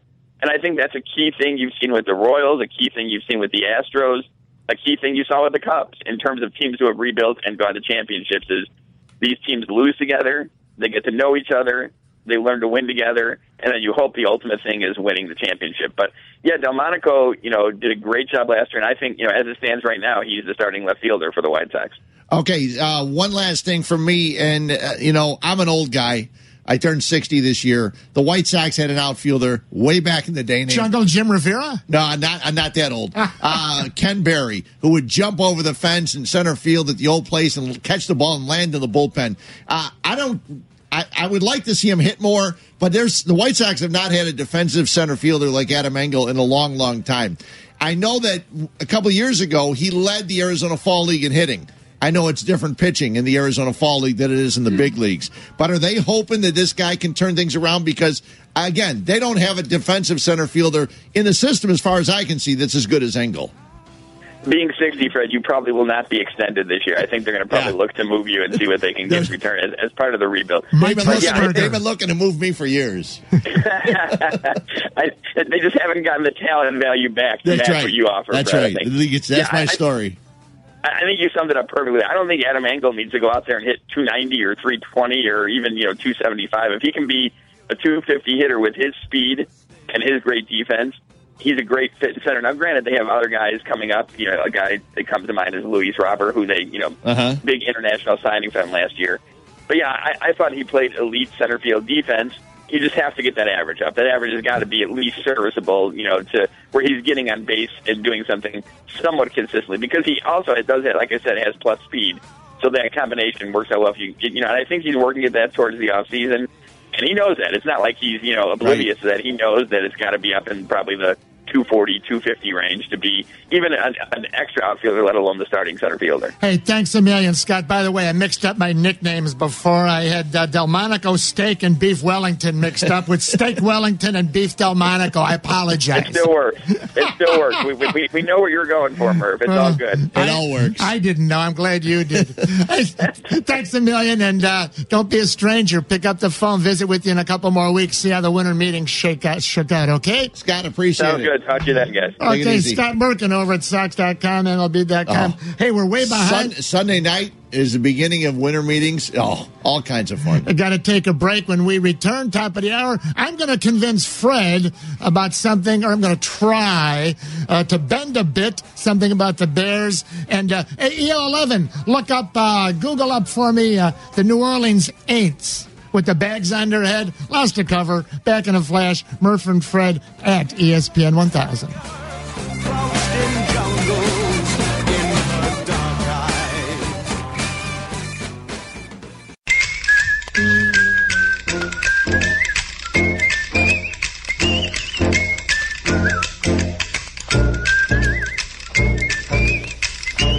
Basketball between the legs, over my head, behind my back. Hey, hey, don't throw that bucket of water on me. Oh, it's just confetti. No, those are my dreams. what, to throw water on me? No, Oh. dribbling behind my back. How about with a tennis ball for practice? That's what we used to do. That's what I should have done. Yeah. Yeah. Twirling it around the round the world thing around your Uh-huh. waistline back and forth. I forth. can do that with a tennis ball. Then. All right, that's Yeah. easy. Now. Uh, Murph and Fred, one more hour to go. Going to get back into Bears beat, but let's bring in EO eleven. What were the results of our uh, ten thirty Twitter poll, which was Jose Abreu should be a kept to work with the rookies. Don't get rid of this guy, and uh, B. Well, you know, what, trade him if that really good offer comes around. And Scott Merkins, you forgot C. He's a really good player. Not just keep him for the rookie. Then Scott was right. But as he pointed out, we only have so many characters. Maybe he could have talked to his brother to get us more characters in here. Maybe he could have. Well, we already have enough characters uh, here already, he'd probably say, Randy. All right, uh, EO11, what do we have? All right, so the results were 64% to 36%, percent and the winner is traded for good offer. That's surprising. I am too. I'm surprised by that. Yeah, I'm surprised. I don't think Cub fans would try to sabotage this one. Everyone likes Jose. I mean, uh, I always make sure we're not beating played, you know. Yeah, no, I'm, su- I'm surprised But because Two thirds. Trade him for a good offer. You'd huh? have to get, you have to get a huge offer, and with all of the Cuban players, with I you know. know Jimenez and and Moncada and Robert, and it's Yeah. like he'd be a perfect guy. Plus, as Scott says, he's still a hell, hell of a hitter. But like an uh, option expiring worthless in two years, uh, he will be expired if they don't extend them, But uh, they'll work on that. They got two years to work that up. Hey, we're going to take a break. We'll get back on the Bears beat, and uh, when we return, uh, Eric, I got to hear the results again on the Jason Heyward one. I'm still trying to digest that. Murph and Fred back in a flash. ESPN 1000. Four and three and two and one. one. Murph and Fred, hour number three. Glad you're with us. Busy day, lots to cover. Just missed one hour of hot stove baseball talk. Talking Cubs and Sox. A lot of Bears in the first hour. Uh, EL 11, uh, a little assignment if you have time back there. Uh, later this hour, I'd like you to uh, update everyone on an o- old expression, uh, maybe uh, not that old to some of us, the New Orleans Aints. Like Saints without the letter S in the front, the New Orleans Aints. Let's take a look at our Twitter poll for the 11 o'clock segment. One year from today, vote now. One year from today, Mitch Trubisky, A, will be better. B, will be about the same. C, will be worse. Vote now at ESPN 1000. A year from today, Trubisky progressing, redressing, or flatline about the same. We'll have your results in a few minutes. Uh, before we get into our Bears talk here, where I try very hard to uh, uh, sway uh, Fred to agree to maybe this one little nuance of something that uh, even I agree with you on most of the time, Fred. Uh, the, taking a knee in the uh, end zone on Uh-huh. the kickoffs. But, Eric, I'm still trying to grasp the results of our 10 o'clock Twitter poll, which was uh, Will Jason Heyward still be with the Cubs on opening day? A, yes, he'll be with them because they're stuck with him. B, hopefully he's not going to still be with him. C, He's got to go regardless at all costs.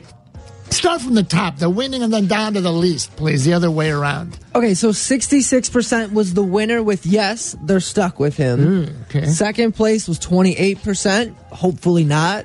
Yes. And 6% says that he's got to go no matter what at all costs. That should be 100%. See, he's got to go at all costs. Why didn't they call up the Miami Marlins and say, hey, we want Stanton. Here's what we're going to give. We'll give you Heyward. You got to take him. He makes 150 million still. Your guy's 300 million. We'll, we'll, we'll, pay all of uh, Stanton. You've saved 150 million. We'll throw more money in. If you want, we'll give you, we'll toss in uh, Addison Russell like the Yankees put in uh, Castro. Uh, we'll work out the money. Yeah, man. I had a texter who said, uh, "You guys do realize that Heyward's got a full no trade and makes twenty eight million Yeah, oh, yeah. this year." What you do is you say, hey, number one, sit down. Uh-huh. We don't want you. No one wants you. Our mistake. And we're going to, we realize. You're not going to bring the poor man to tears. No, no. Uh, but like, Nobody like, wants you. like, like Edward G. Nobody Robinson. wants you, but tr- can you waive Right. your no trade Well, clause? no, no, no, no, no, no, no, no, no, no. I'm not done. Like Edward G. Robinson said in the great double indemnity, we're sunk and we're going to pay through the nose, and you know it. Yeah. You tell them, all right, what's your figure? Here's ten more million dollars to say you'll go. You got to you got to pay. That's why C was he's got to go at all costs. You guys are right. I'm glad you mentioned it. He's got the no trade. Here's your price because we're sunk and we're going to pay through the nose, and you know it. Here's another ten million to go, whatever it is. Ah, So you're going to give him the whole thing, whatever. It's- 180, 100, whatever, 60 million. It doesn't matter. You're sunk, and you're going to pay through the. Hey, you ever hear of a movie called Double Indemnity? Fred MacMurray, Barbara Stanwyck, Edward G. Robinson, one of the great movies of all time. The insurance scam, where they're trying to figure out he murdered uh, his girlfriend's uh, husband, so she would get the double payoff, double indemnity, because he uh, died in an accident, and then turns out that she's got a boyfriend, and then she's going to kill him. You never saw Double Indemnity, EO? No, I'm not familiar Uh, with You know, it's one of those movies. Is one of those movies they remake so many crap movies. you would think they'd remake that one. No, you can't. Ah, you a- could. No. Because you could make it even better this year. Problem is not, it's- e- not better, but you could make it uh, even more interesting. Problem is, it's black and white, or is my Oh, uh, you make it in black and white. or as my little niece called it, I don't like gray movies. Yeah. I don't like gray. It's black and white. Well, you I think like about it. You think about it. They really were gray. I know. There was no. She's bla- really right. There was no black anywhere in the, on the screen. The, the screen couldn't give you black. It could only right. give you gray. So she's right. Uh huh. Yeah, I she don't- was right. I don't like gray movies. Yeah. All right. She's right, of course. As always, I'm wrong. Uh, vote right now about Mitch Trubisky at ESPN 1000. Thank you, EO11. All right. Uh, Fred, I want to talk a little bit about uh, Sunday's Bears game with you. We have not rehearsed this in the pre-show uh, Love Fest. We didn't mention it, but what a game for uh, uh, for Tarik Cohen. All right, what a game. Let, let's let's just re-listen for one last time Sunday. Uh, this uh, he had big gains all game, but the thing that really made me think about this was uh, well, here let's revisit what he did. Here, first of all, is the uh, famous play. Here's Cohen, and he's going to reverse field. Oh, he's going to reverse field again. Cohen from his own 40. Going the wrong way. Now he's really going the wrong way. Trying to reverse field, and look at this. He's got some blockers now. He was going the right way. Cohen all the way. Touchdown, Chicago. A 61 yard return. All right, as exciting as it gets, highlights CBS Yep. television.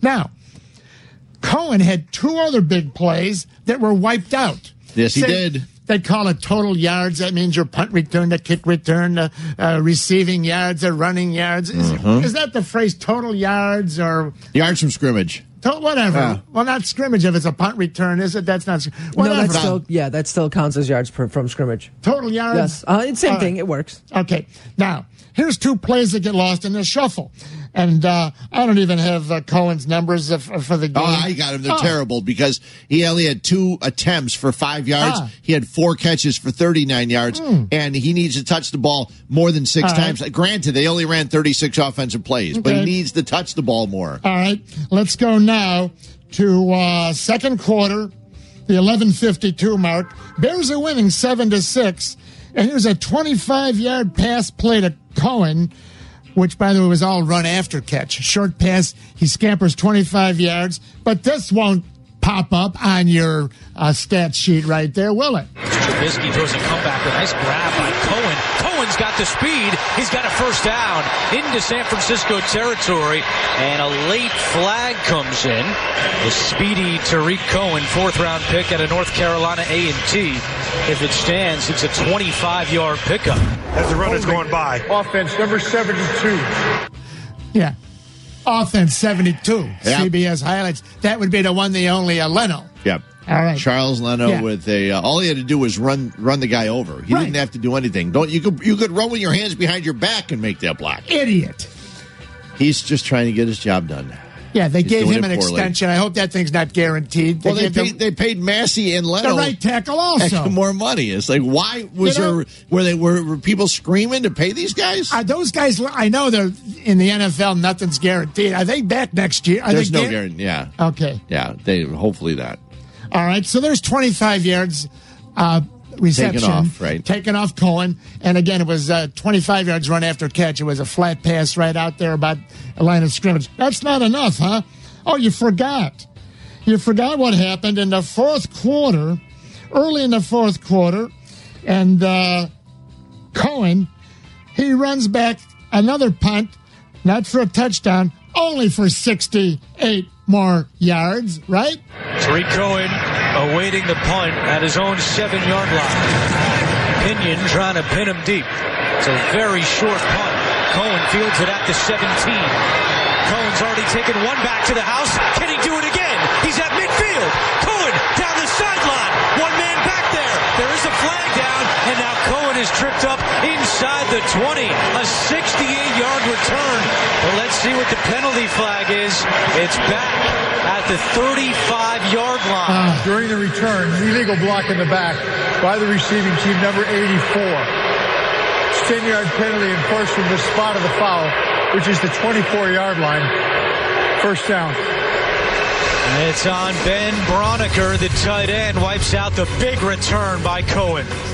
68 yard. Yeah. Thank you, CBS Yeah. television. 68 yard return. Yeah. Wiped out Yeah. by another bonehead. He didn't need to do anything, No, and, and on Monday night, I talked to uh, Daniel Brown. We were out at uh, Riley's daughter, and I asked him about that because when I first heard it, they said number eighty-four, and Daniel Brown's eighty-five. I Oh, said I was right. concerned for you. he goes, no. He goes, I was blocking for him. He said they went back and looked at it, and the thing was, it wasn't like uh, Broniker did a lot, but the guy realized, the guy from the Niners realized that the runner was already past him, so he dove and he got the call.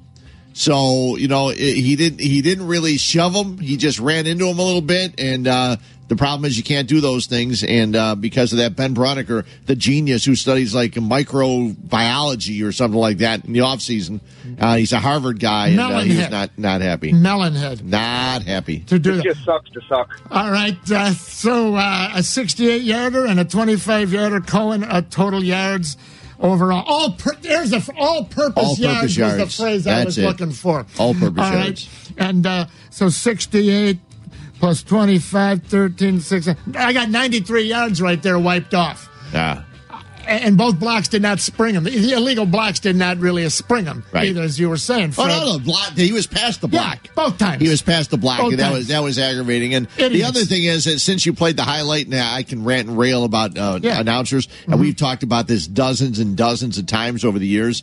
Um, you should have the hometown announcers for each team. You have second audio programs up there. Um, there's no reason on week 13 of the season that we need to hear as Bears fans that Tarik Cohen is a fourth round pick out of North Carolina It's A&T. embarrassing. It's I mean, and, and, and uh, all broadcasters do it. Nobody cares in week 13 where we went to college. All right, now Oh. let's tie just me. something together here. Uh, that was just a little sample of uh, you know what Tarik Cohen can do. Now, what was the story all week? We all know the story all week. It was about the freeway play. The what? The freeway play. I got to hand it to James Lofton. He was the uh, analyst in the booth, right, Fred, Uh-huh. CBS? Yep. And uh, along with uh, Andrew Catalon. yeah, all week The last, the final team of uh, Yes, they CBS. were. Yes, they got were. they got the low one of the week. so all week, and it was a big story. How come Fox didn't instruct them to let the runner go through? Then you get the ball back, yada yada. And he says, of course, well, no, we felt better about the block. We know all that double talk that came through. But let's just refresh. And by the way, let the record show this James Lofton. Yeah, the old uh, wide receiver, Hall Yeah. of Famer, uh, uh, coached for a while, uh, wide receivers at San Diego years ago. Been doing a lot of radio and TV over the years, but has just now been elevated this season, I believe, Fred, up to the. Well, yeah, I- the he, booth. he always does one of the other, you Yeah. know, the bad games, right. so we don't haven't seen him all that often. You think we'd see him more because the Bears are So- so bad? Now, James Lofton didn't say it as a first guess before the play, but as soon as that running play and uh, Fuller made the big tackle to prevent it from actually occurring organically on its own into the end zone, then you get the ball back with a minute and a half, and you, you're only down by what five or six, or depending if they do the two point whatever. Now, Lofton, he said it as soon as the tackle was made that hey you know what? Maybe they should let him go through. I'll say he was the first one to say it. Maybe you were sitting home and thought of it everybody. I don't know. I didn't. It's a rare play. And lofton called it the freeway play. Now let's eavesdrop and listen. Here's the setup the run and the post play talk by lofton which was the talking point of the entire week as it well should have uh, Ben, let's uh, bring in here. Uh, here's here's James Lofton as the analyst. He says we call that the freeway play. It's Hyde inside the five to the three. Now, when I was coaching, we had a call that we would call freeway. Let the offense him go score in, yeah. so that we have as much time on the clock once we get the ball back. That was a occasion for a freeway call right there, but all of a sudden Kyle Fuller comes in. He's the roadblock. If you had let the 49ers score on that first play, you would have then had the had the gate had the ball back with maybe a minute 25 after the kickoff. All right, that has been uh, distilled down and percolated all week, and. Uh, a lot of the talk, the most fascinating part, and EO 11's a big football guy too, Fred, bring everybody in on this. A lot of the great, great talk was the basic understanding that every play that a baseball manager decides to call, uh, football, I think more than NBA and NHL, but that's another topic. Like, uh, okay, a Ricky Renteria says, Mhm. let's intentionally walk this guy. Right. Okay, now you put the four fingers up. Okay. And now, what's the ramifications? What went through his mind? Percentages. Do we have a better percentage to get out of the inning by walking this guy or not? And then you got to do it in your head. You got all the numbers. You're crunching, you're crunching. You don't have time to call analytics upstairs. Right. So Ricky Renteria is looking at the situation. All right. The other team's got a man on second. There's two out. This guy batting right now. I don't like his matchup against my pitcher. I think the odds of him knocking the runner in are, oh, maybe 35%. But if I walk him, I'm putting a man on, first and second, two out, more possible, uh, you know, there's ducks on the pond, more possible run. But in my head, maybe he can look some of this up, maybe he can't, depends what the situations are. You know what? If I walk him, the next hitter, well, he's only got about a 22% chance. Mm-hmm. In my mind or on the stats of knocking in the run, I'll get out of the inning. The odds are with me. But hey, maybe then I bring in another pitcher, which you wouldn't do after intentional. But there's, I mean, everything is based on the odds. So what? This is what I found fascinating, fellas, as I'm sure you guys did too, and all the listeners all week. What were the odds of blocking the field goal? Which is right? Isn't that what John Fox said? Oh no, we wanted to stop him. I got to tell you, I thought that he was caught off guard originally, and he just gave that answer. But later in the week, he Mm-hmm. he he stood behind it and even expanded on it, Which was it's like, wrong. yeah, uh, it, it made no sense at all. I mean, he should have just said, "Listen, we didn't think of it," and uh, he, he couldn't say that because he knew he would take a beating if he said we didn't think about that. Um, but uh, yeah, I can't imagine that they thought that a block would be better, especially after Robbie had already kicked four field goals. If you like your field goal block so I so well, why didn't you block one of the first four field goals? Good point. Now, if I recall, and there were different numbers. I think it's like four percent. Well, originally it was an 11% on Uh-huh. field goals in that area of success. Then people looked up extra point kicks that are bollocksed up and don't make it. And then all of a sudden you're down to less than 1%, like a .08. So, so let's just round, whatever, 5% chance on average to block it. And uh, like you say, for one, they block them earlier. Of course, they weren't going to block it. So 5%, 5% chance to block it. Now, here's where we're going to talk to Fred. EO, I might need your help here. I got you. Now, Fred, and I agree with you. Over the course of the season, it's been proven, and you were on this years way back Yeah. when they to the twenty-five yard line, and now numbers. I numbers. used to say take it to the twenty. I mean, uh, so many times you're getting you get a holding or a block in the back, and you're starting at the six. Right. So on a kickoff, and earlier in the year, Cohen was returning them from three deep, four deep, five deep, Uh-huh. six deep, and rarely getting to the twenty-five. Yeah. So Uh, I, been I off- it about three weeks ago. He returned four. He got to the twenty-five once. Right. Yeah. Okay. Now. Where which he could have done and I- not used any clock. Okay, now I I agree with you 100. percent But here's what I'm asking. Let's go to the 23 uh, 25 seconds left in the half. All right. Uh huh. The Bears are losing. I'm uh, sorry. The Bears are winning 14 to to uh, nine. Right after that field goal, uh, Robbie Gould kicks the field goal with 29 seconds remaining in the first half to give make it nine points now uh, for the 49ers, and the Bears still lead 14 to nine. Fine. They kick off. Robbie Gould kicks off with 24 seconds remaining. Yep. End of the half, and the ball. Actually, Robbie Gould doesn't kick off. I'm they have sorry. another guy kick Good off. point. Good point. Pinion. His name's Pinion. Good point. Yeah. Oh, that's your opinion. No, Yeah. no, you're right. So Cohen, the ball is kicked five yards deep. Yep. 24 seconds to go. He takes the knee. Uh huh. Ball comes out to the 25. Bears run uh, one uh, running play and they let the clock run out. Here's my question. If you're ever going to break away, and I agree with you 100%, take the ball out to the 25. Fred, wouldn't this be the one time that you would say, hey, Cohen, run it out? See, I, Yeah, we just. that would make sense. Oh, It was that easy, Murph. Yeah. Look at that. That would make sense because there's no they're not, they don't have time to Yes. run any other plays. Right. Now, let's go back to the percentage thing, right? The intentional walk, the good and the bad, the pros and the cons, what's in it, what could go wrong. I had a radio executive once who said, before you do anything, Murph, always think what can go wrong. The best advice I ever got from anybody was that it's it's much easier to apologize than ask for permission. Exactly, exactly. Now, Cohen runs the ball out from the five. Uh-huh. There's only two things that can happen. He either fumbles or he doesn't. Right. Eric, you agree? That's the only two outcomes of running the ball out. Absolutely right. He can either fumble or not fumble. And part two, he might go all the way. He might get you down to, to the, the 49ers 20 or 30 because O'Donnell, he ain't gonna, he's your field goal kicker because of injuries. So you're screwed, yeah. So you're, you're the Fox. Now, we've talked all week about he didn't run the freeway play. He didn't let it go. The odds were you know, maybe 0.09%. No, I'm sorry, 0.9.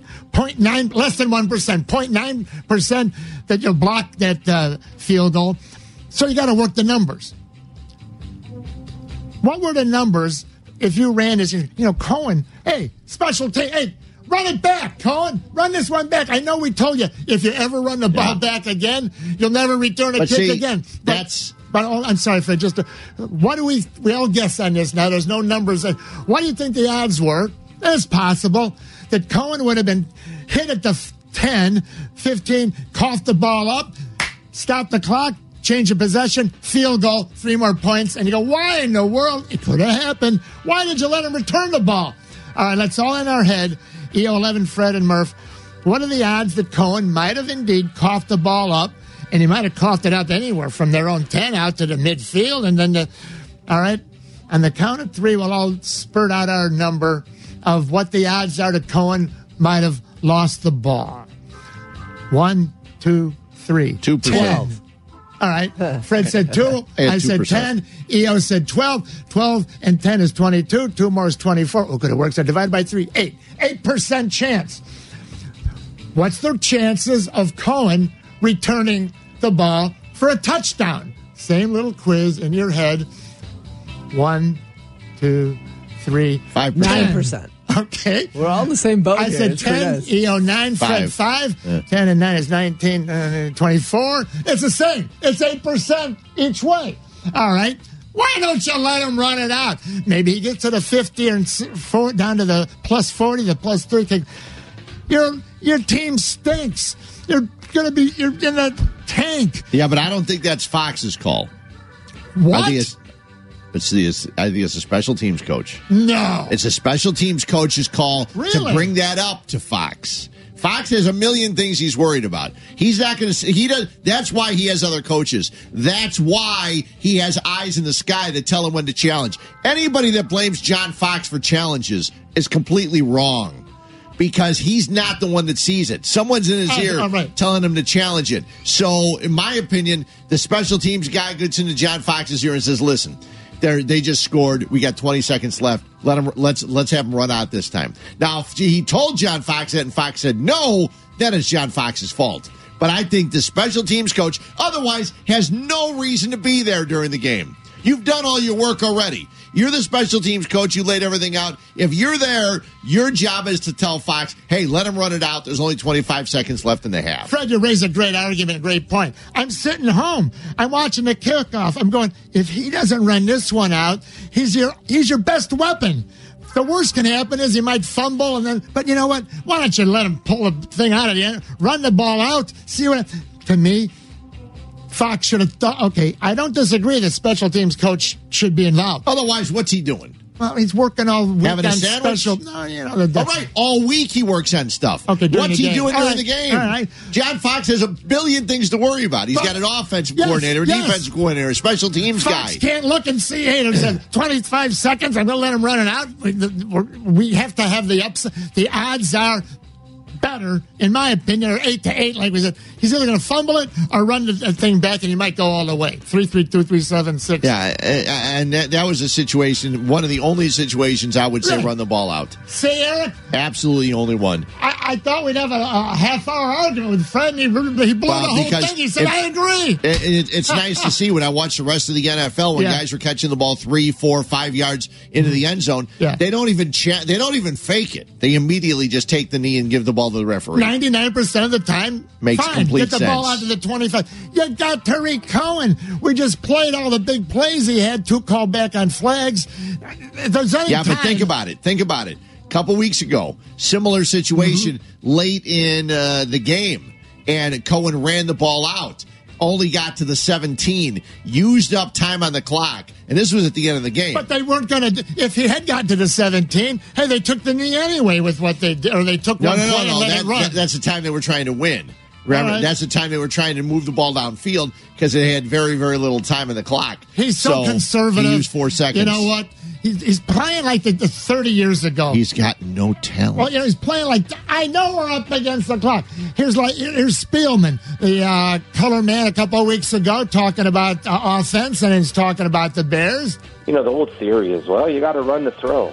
That went out about 15 years ago. In today's National Football League, in my opinion, you have to be able to throw to run because you have to make defenses honor you, especially if you have a young quarterback. Hmm. The Bears were actually facing a nine man front, which, you know, anybody that faces a nine man front, it's a quarterback, he's getting out of that play and say, okay, we're going, let's go. Nine man front. How are you supposed to evaluate the rookie quarterback? We'll talk about that. I know Freddie got thoughts on that, and we'll find out what you voted one year from today. Mitch Trubisky, A will be better, B will be about the same, C will be worse. Vote right now. Last chance at ESPN 1000.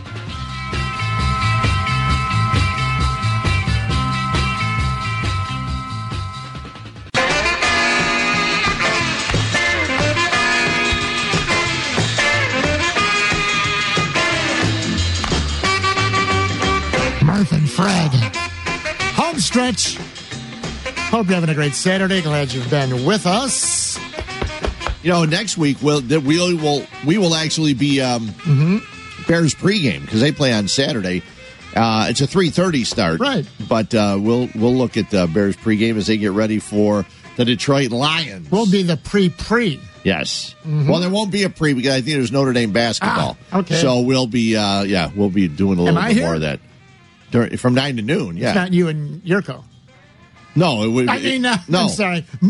I No. did it the ab- Yeah. No, from because it's an irregular nine to noon show. But it- what I'm saying okay. is they'll just be. We'll be doing some Bears pregame also. Radio asymmetry. Let the record show. I called uh, Yurko Mongo, and now I call the Mongo Yurko. Yes. All so right. you're e- so you're even.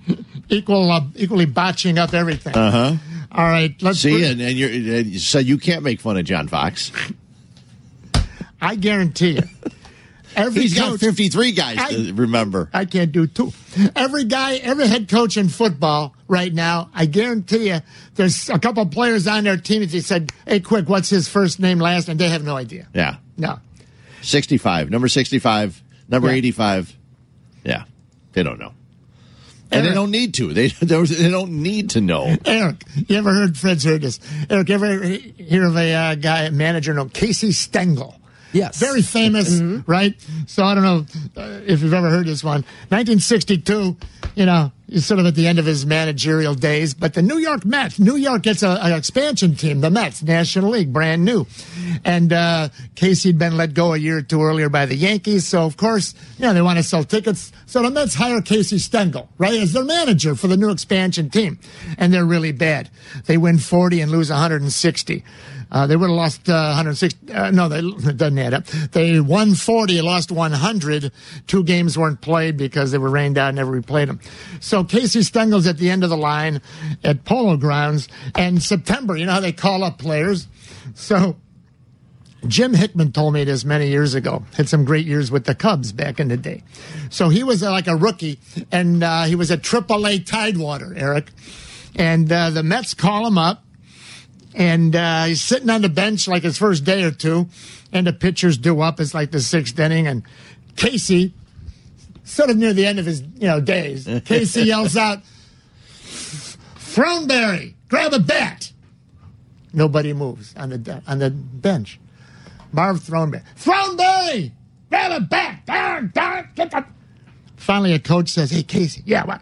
He says, "You sent Throneberry out two days ago to Tidewater." He looks over down the dugout. There's a young young, man sitting there. Goes, "Hey, kid, what's your name?" Scared to death. Hickman, Hickman, sir. Hickman, grab a bat, grab a bat. See, they don't always know everybody. Now, maybe it's a bad example because of Casey, you know, sort of being along. No, That's great. A guy that you released and, and sent down, yeah. he totally forgets. Like, I wonder why I didn't see him around the locker room the other day. Throneberry, grab a bat, grab down, Thron- See, maybe he didn't send him down. Maybe the GM didn't. He didn't know. Well, he didn't realize it. What's your name, young man? Hickman. Grab a bat, Hickman. Well, uh, Jimmy Piersall always also used to tell the story about how Stengel would fall asleep on the bench. Oh, sure. Yeah. That happens. So That happens from time to time. There's a lot of downtime, and so it's all right. yeah, well, he- baseball's slow from what I Yeah. understand. Like, you know, you see Davey Lopes yawning in the dugout, you know. Hey, wake up, Davy. I go out coach first again this inning. Okay, run out there. All right, uh, EO11. Dying to hear these results. One year from today, our last half hour, Mitch Trubisky will be better, will be about the same. He'll be worse. What the fans say from bottom to top. Six percent says he will be worse. Hmm. Eighteen percent says he'll be about the same, and seventy-six percent says he'll be better. All right. He should be better. If he's not better, we're in big trouble. And before we get uh, Fred's angle on that, let's revisit once more about f- three, four weeks ago with uh, Thom Brennaman, uh, Spielman, Chris Spielman, is it? Chris Fred? Spielman. Hey, color analyst at Fox, and uh, talking specifically about your Bears and running the ball, passing the ball. You know, the old theory is, well, you got to run to throw. That went out about 15 years ago. In today's National Football League, in my opinion, you have to be able to throw to run because you have to make defenses honor you, especially if you have a young quarterback. The Bears were actually facing a nine-man front, hmm. which, you know, anybody that faces a nine-man front, it's a quarterback, he's getting out of that play and say, okay, we're going, let's go. Maybe he doesn't get the right to call the option. Well, what what what Chris Spielman doesn't understand, and mm-hmm. hopefully some other Bears fans do, Yeah. is that Mitchell Trubisky played 13 games in college. This is all new to him. There was a reason the Bears did not want to start him this season because he's got a lot to learn. Give us that again. Repeat. I think that's key. 13 There- games. there- no, you said there was a reason. There's a reason that the Bears did not want him to start this year because they knew that this was going to be a learning process. He can't go to the line and see what's there. He's not good enough yet. So Glennon, It takes a while to figure out how to read defenses. I mean, Mongo says it all the time when Eric's here producing for me and uh, Mongo. That when when Mitchell Trubisky looks at the line and he looks at the defenses, all he sees is a blur. He's got no idea what he's even looking for yet. He's still learning. he wasn't supposed to be playing. Now that was the topic from way back last summer uh, over in Bourbonnais. Everybody thinks you play, you uh, practice a couple weeks and you can figure it all out. And Not how it works. Now you're looking at nine men in the box, Yeah. and your wide receivers can't receive. Yeah, they can't get open. But don't.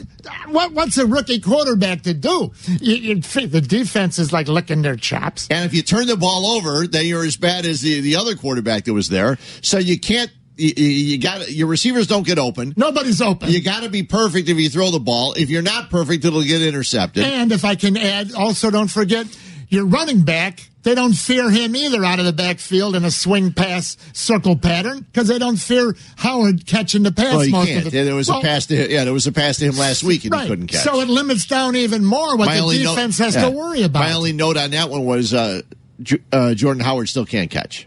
right. Uh, you can, you cannot ever throw him the ball until next year. And And then even then, if he drops two, you can't throw him the ball again. Now, if this year was supposed to be no Trubisky, wouldn't it be also parallel to say, well, you know what, Shaheen, maybe he would, maybe uh, Pace. Almost forgot his name. Maybe Pace is also thinking on a second round pick. Well, you know what? I'm not playing e- either of these guys because they got a long way to go. Yeah, but I think couldn't you make the same argument? You could, but I think that he actually came out and thought that Pace would be, I mean, thought that Shaheen would be able to pick it up and contribute a little bit quicker this year. But in retrospect, it doesn't matter if indeed he's on the same progression as Trubisky. No. He doesn't know to uh, pick up the. He's a big guy. He'll eventually be able to pick up the blocks, don't you think? Well, you certainly would hope so. I mean, of course, there's a chance he won't. I, I understand that. Yeah, there's there's definitely been guys that have been unable to block, but you you want to be able to have him go down the seam and catch a ball and keep running for a 40 yard gain or something like that. That's what your tight ends are supposed to do. Yeah. But apparently he's got to learn how to block. Yeah, I know that they say that with Dion Sims there, uh, Shaheen is actually playing the Zach Miller role. Well, Zach Miller's role was catching the ball, And he so you got to throw it to him. And he split out. yeah. Which Trubisky, I'm sure, has occasionally. Maybe someone, hey, there was a play where he uh, lined up wide out. Okay, I'm not, okay. Generally, Miller was almost a hybrid of he could be a wide out or a tight end, if I'm right. Wouldn't you sort of say He could that? he could be either one. He he would block at times, you know, during the run like game. the Graham like uh, that. guy, that type of that tight yeah, end, right? I mean, and again, uh, getting a chance to talk with um, Daniel Brown and you know a guy that's a tight end, and he was actually a receiver in college, so he Mm-hmm. understands uh, what it takes and what the blocking schemes are. And you know, he said Shaheen works his tail off. It's Fred. just something that takes a little while to get used to. These defensive coordinators must not just be licking their chops during the week; they must almost be laughing when they go, "You know what? We can put nine in the box. The wideouts can't catch. The uh, halfback Howard, he's not going to come out. He's not going to run a circle pattern or a swing pass or whatever the terminology Cohen's the only these guy. days." Cohen's the only guy you got to watch for. Right. And now Inman, and if Inman can't get open, you double team Inman. Nobody Right. Else can catch the ball. Spy on Cohen, Yeah. So and then Trubisky's no good because he's not progressing. he's got nowhere to go. He's got nowhere to go with the ball. What were the results again, Eric? Real quick. Uh, one year from today, did the fans vote uh, Mitch Trubisky will be better, will be about the same, will be worse? Okay, 7% says he'll be worse, mm-hmm. 18% he says he'll Yeah. be about the same, and mm-hmm. 75% believe that he will be better. I'll step out and say that that's what the same numbers, in my opinion, would be for Shaheen, though I know a lot more people would combat me on that, which is fine. But we'll get back. Oh, when we return, Fred, young EO11 does a great job. He knows history of football. I want to see if he knows or can really refresh uh, my memory, maybe yours, about the uh, the uh, New Orleans Aints Okay. where the, the fans took the word Saints, scratched off the first letter S, and they became the New Orleans Aints. Hint: paper bags over the head. Bears fans? Uh, Paper know. or plastic? We'll get, get Paper would be much safer. Back in a flash, ESPN 1000.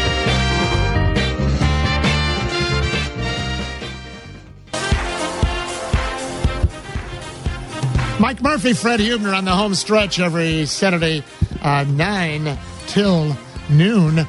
A real quick, Fred. I don't know, miss a little, miss a lot. A couple weeks ago, Adam Schefter on our airwaves. Our last Twitter poll was about Trubisky. Will he improve or not? He threw a little nugget in there.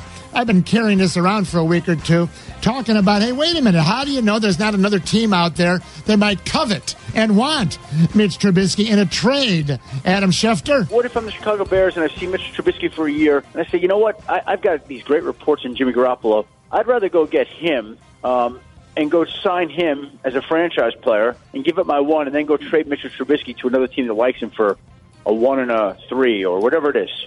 What, what do you think of that? Because you've got a placeholder in Trubisky who's got value, and I'm sure there are teams that really like him.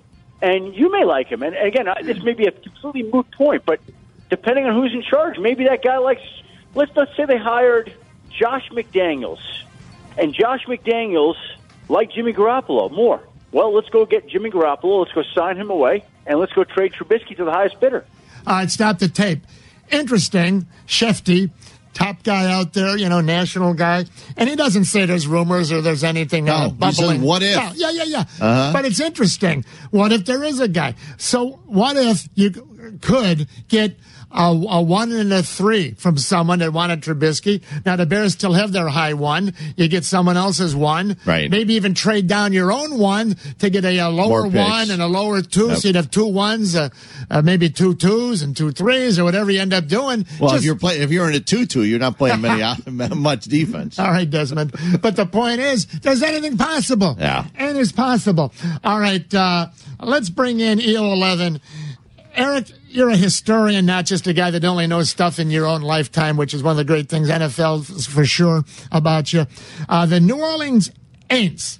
What, what was the history of that? By the way, did you know a little about this, or did you learn it when you Googled it? No, I was definitely familiar with the the, the terrible Saints teams in it was like the eight, late it started in the late 70s and then the 80s. I think Archie Manning, uh, the father of uh, you know Eli and uh, Oh, Peyton, my. I They think were he was good. beat up a quarterback, single a good quarterback. But yeah, so uh, the New Orleans Aints. What was the history on that that you pulled up to refresh us? Okay, so like it was uh, the record was plummeting in like the late it started about 77 78 is what this article cites that basically the team was so bad and they just it's, just started to cover the s up on their jer- on like their fans jerseys become the Aints and the paper bags this is kind of a cool story Yeah. it started with a guy a comedian on the gong show called the unknown, Unknown comedian comedian. Okay, Yes, the and unknown I did comic, not yeah. know this part the unknown comic is Yeah. it And, Unknown uh, comic. that the, the Saints fans decided they didn't want to be identified as Saints fans, so Mm-hmm. they decided to follow the unknown comic with the paper bag over the head.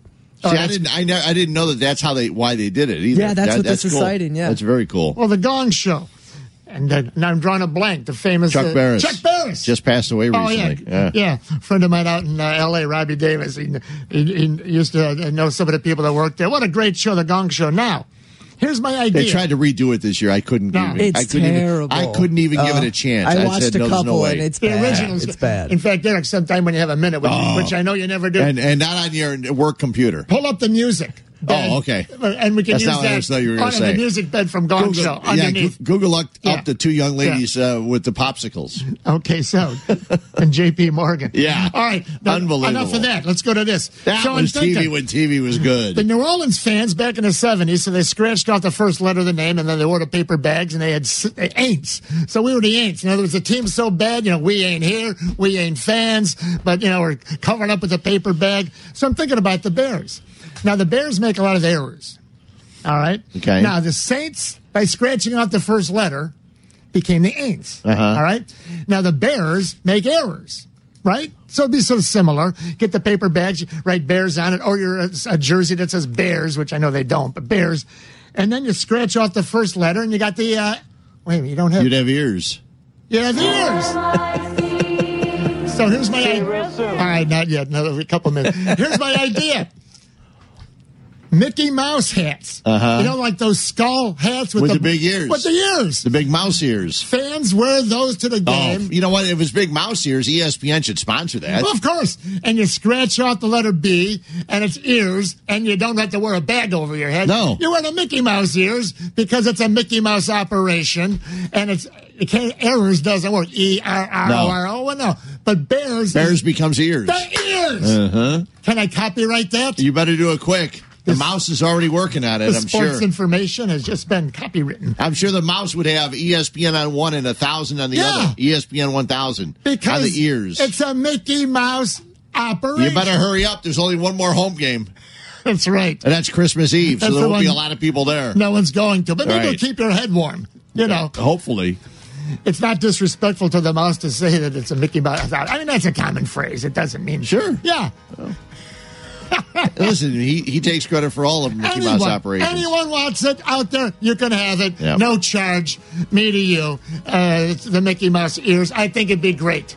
It'd be fun. But there's a lot of things I think great that uh, aren't maybe that great. But got to work on something. Hey, want to thank all our guests today. Both great baseball guys. Jesse Rogers on the way down to Orlando. You'll hear him all week here for the winter meetings in Orlando. And Scott Merkin covering the White Sox. Thanks, fellas. Yeah. Also, you got to thank Eric Ostrowski. He'll be with me and uh, me and Mongo tomorrow, getting you ready for Bears and Bengals. Murph and Fred saying thanks for listening. Thanks for calling. See you later, everybody.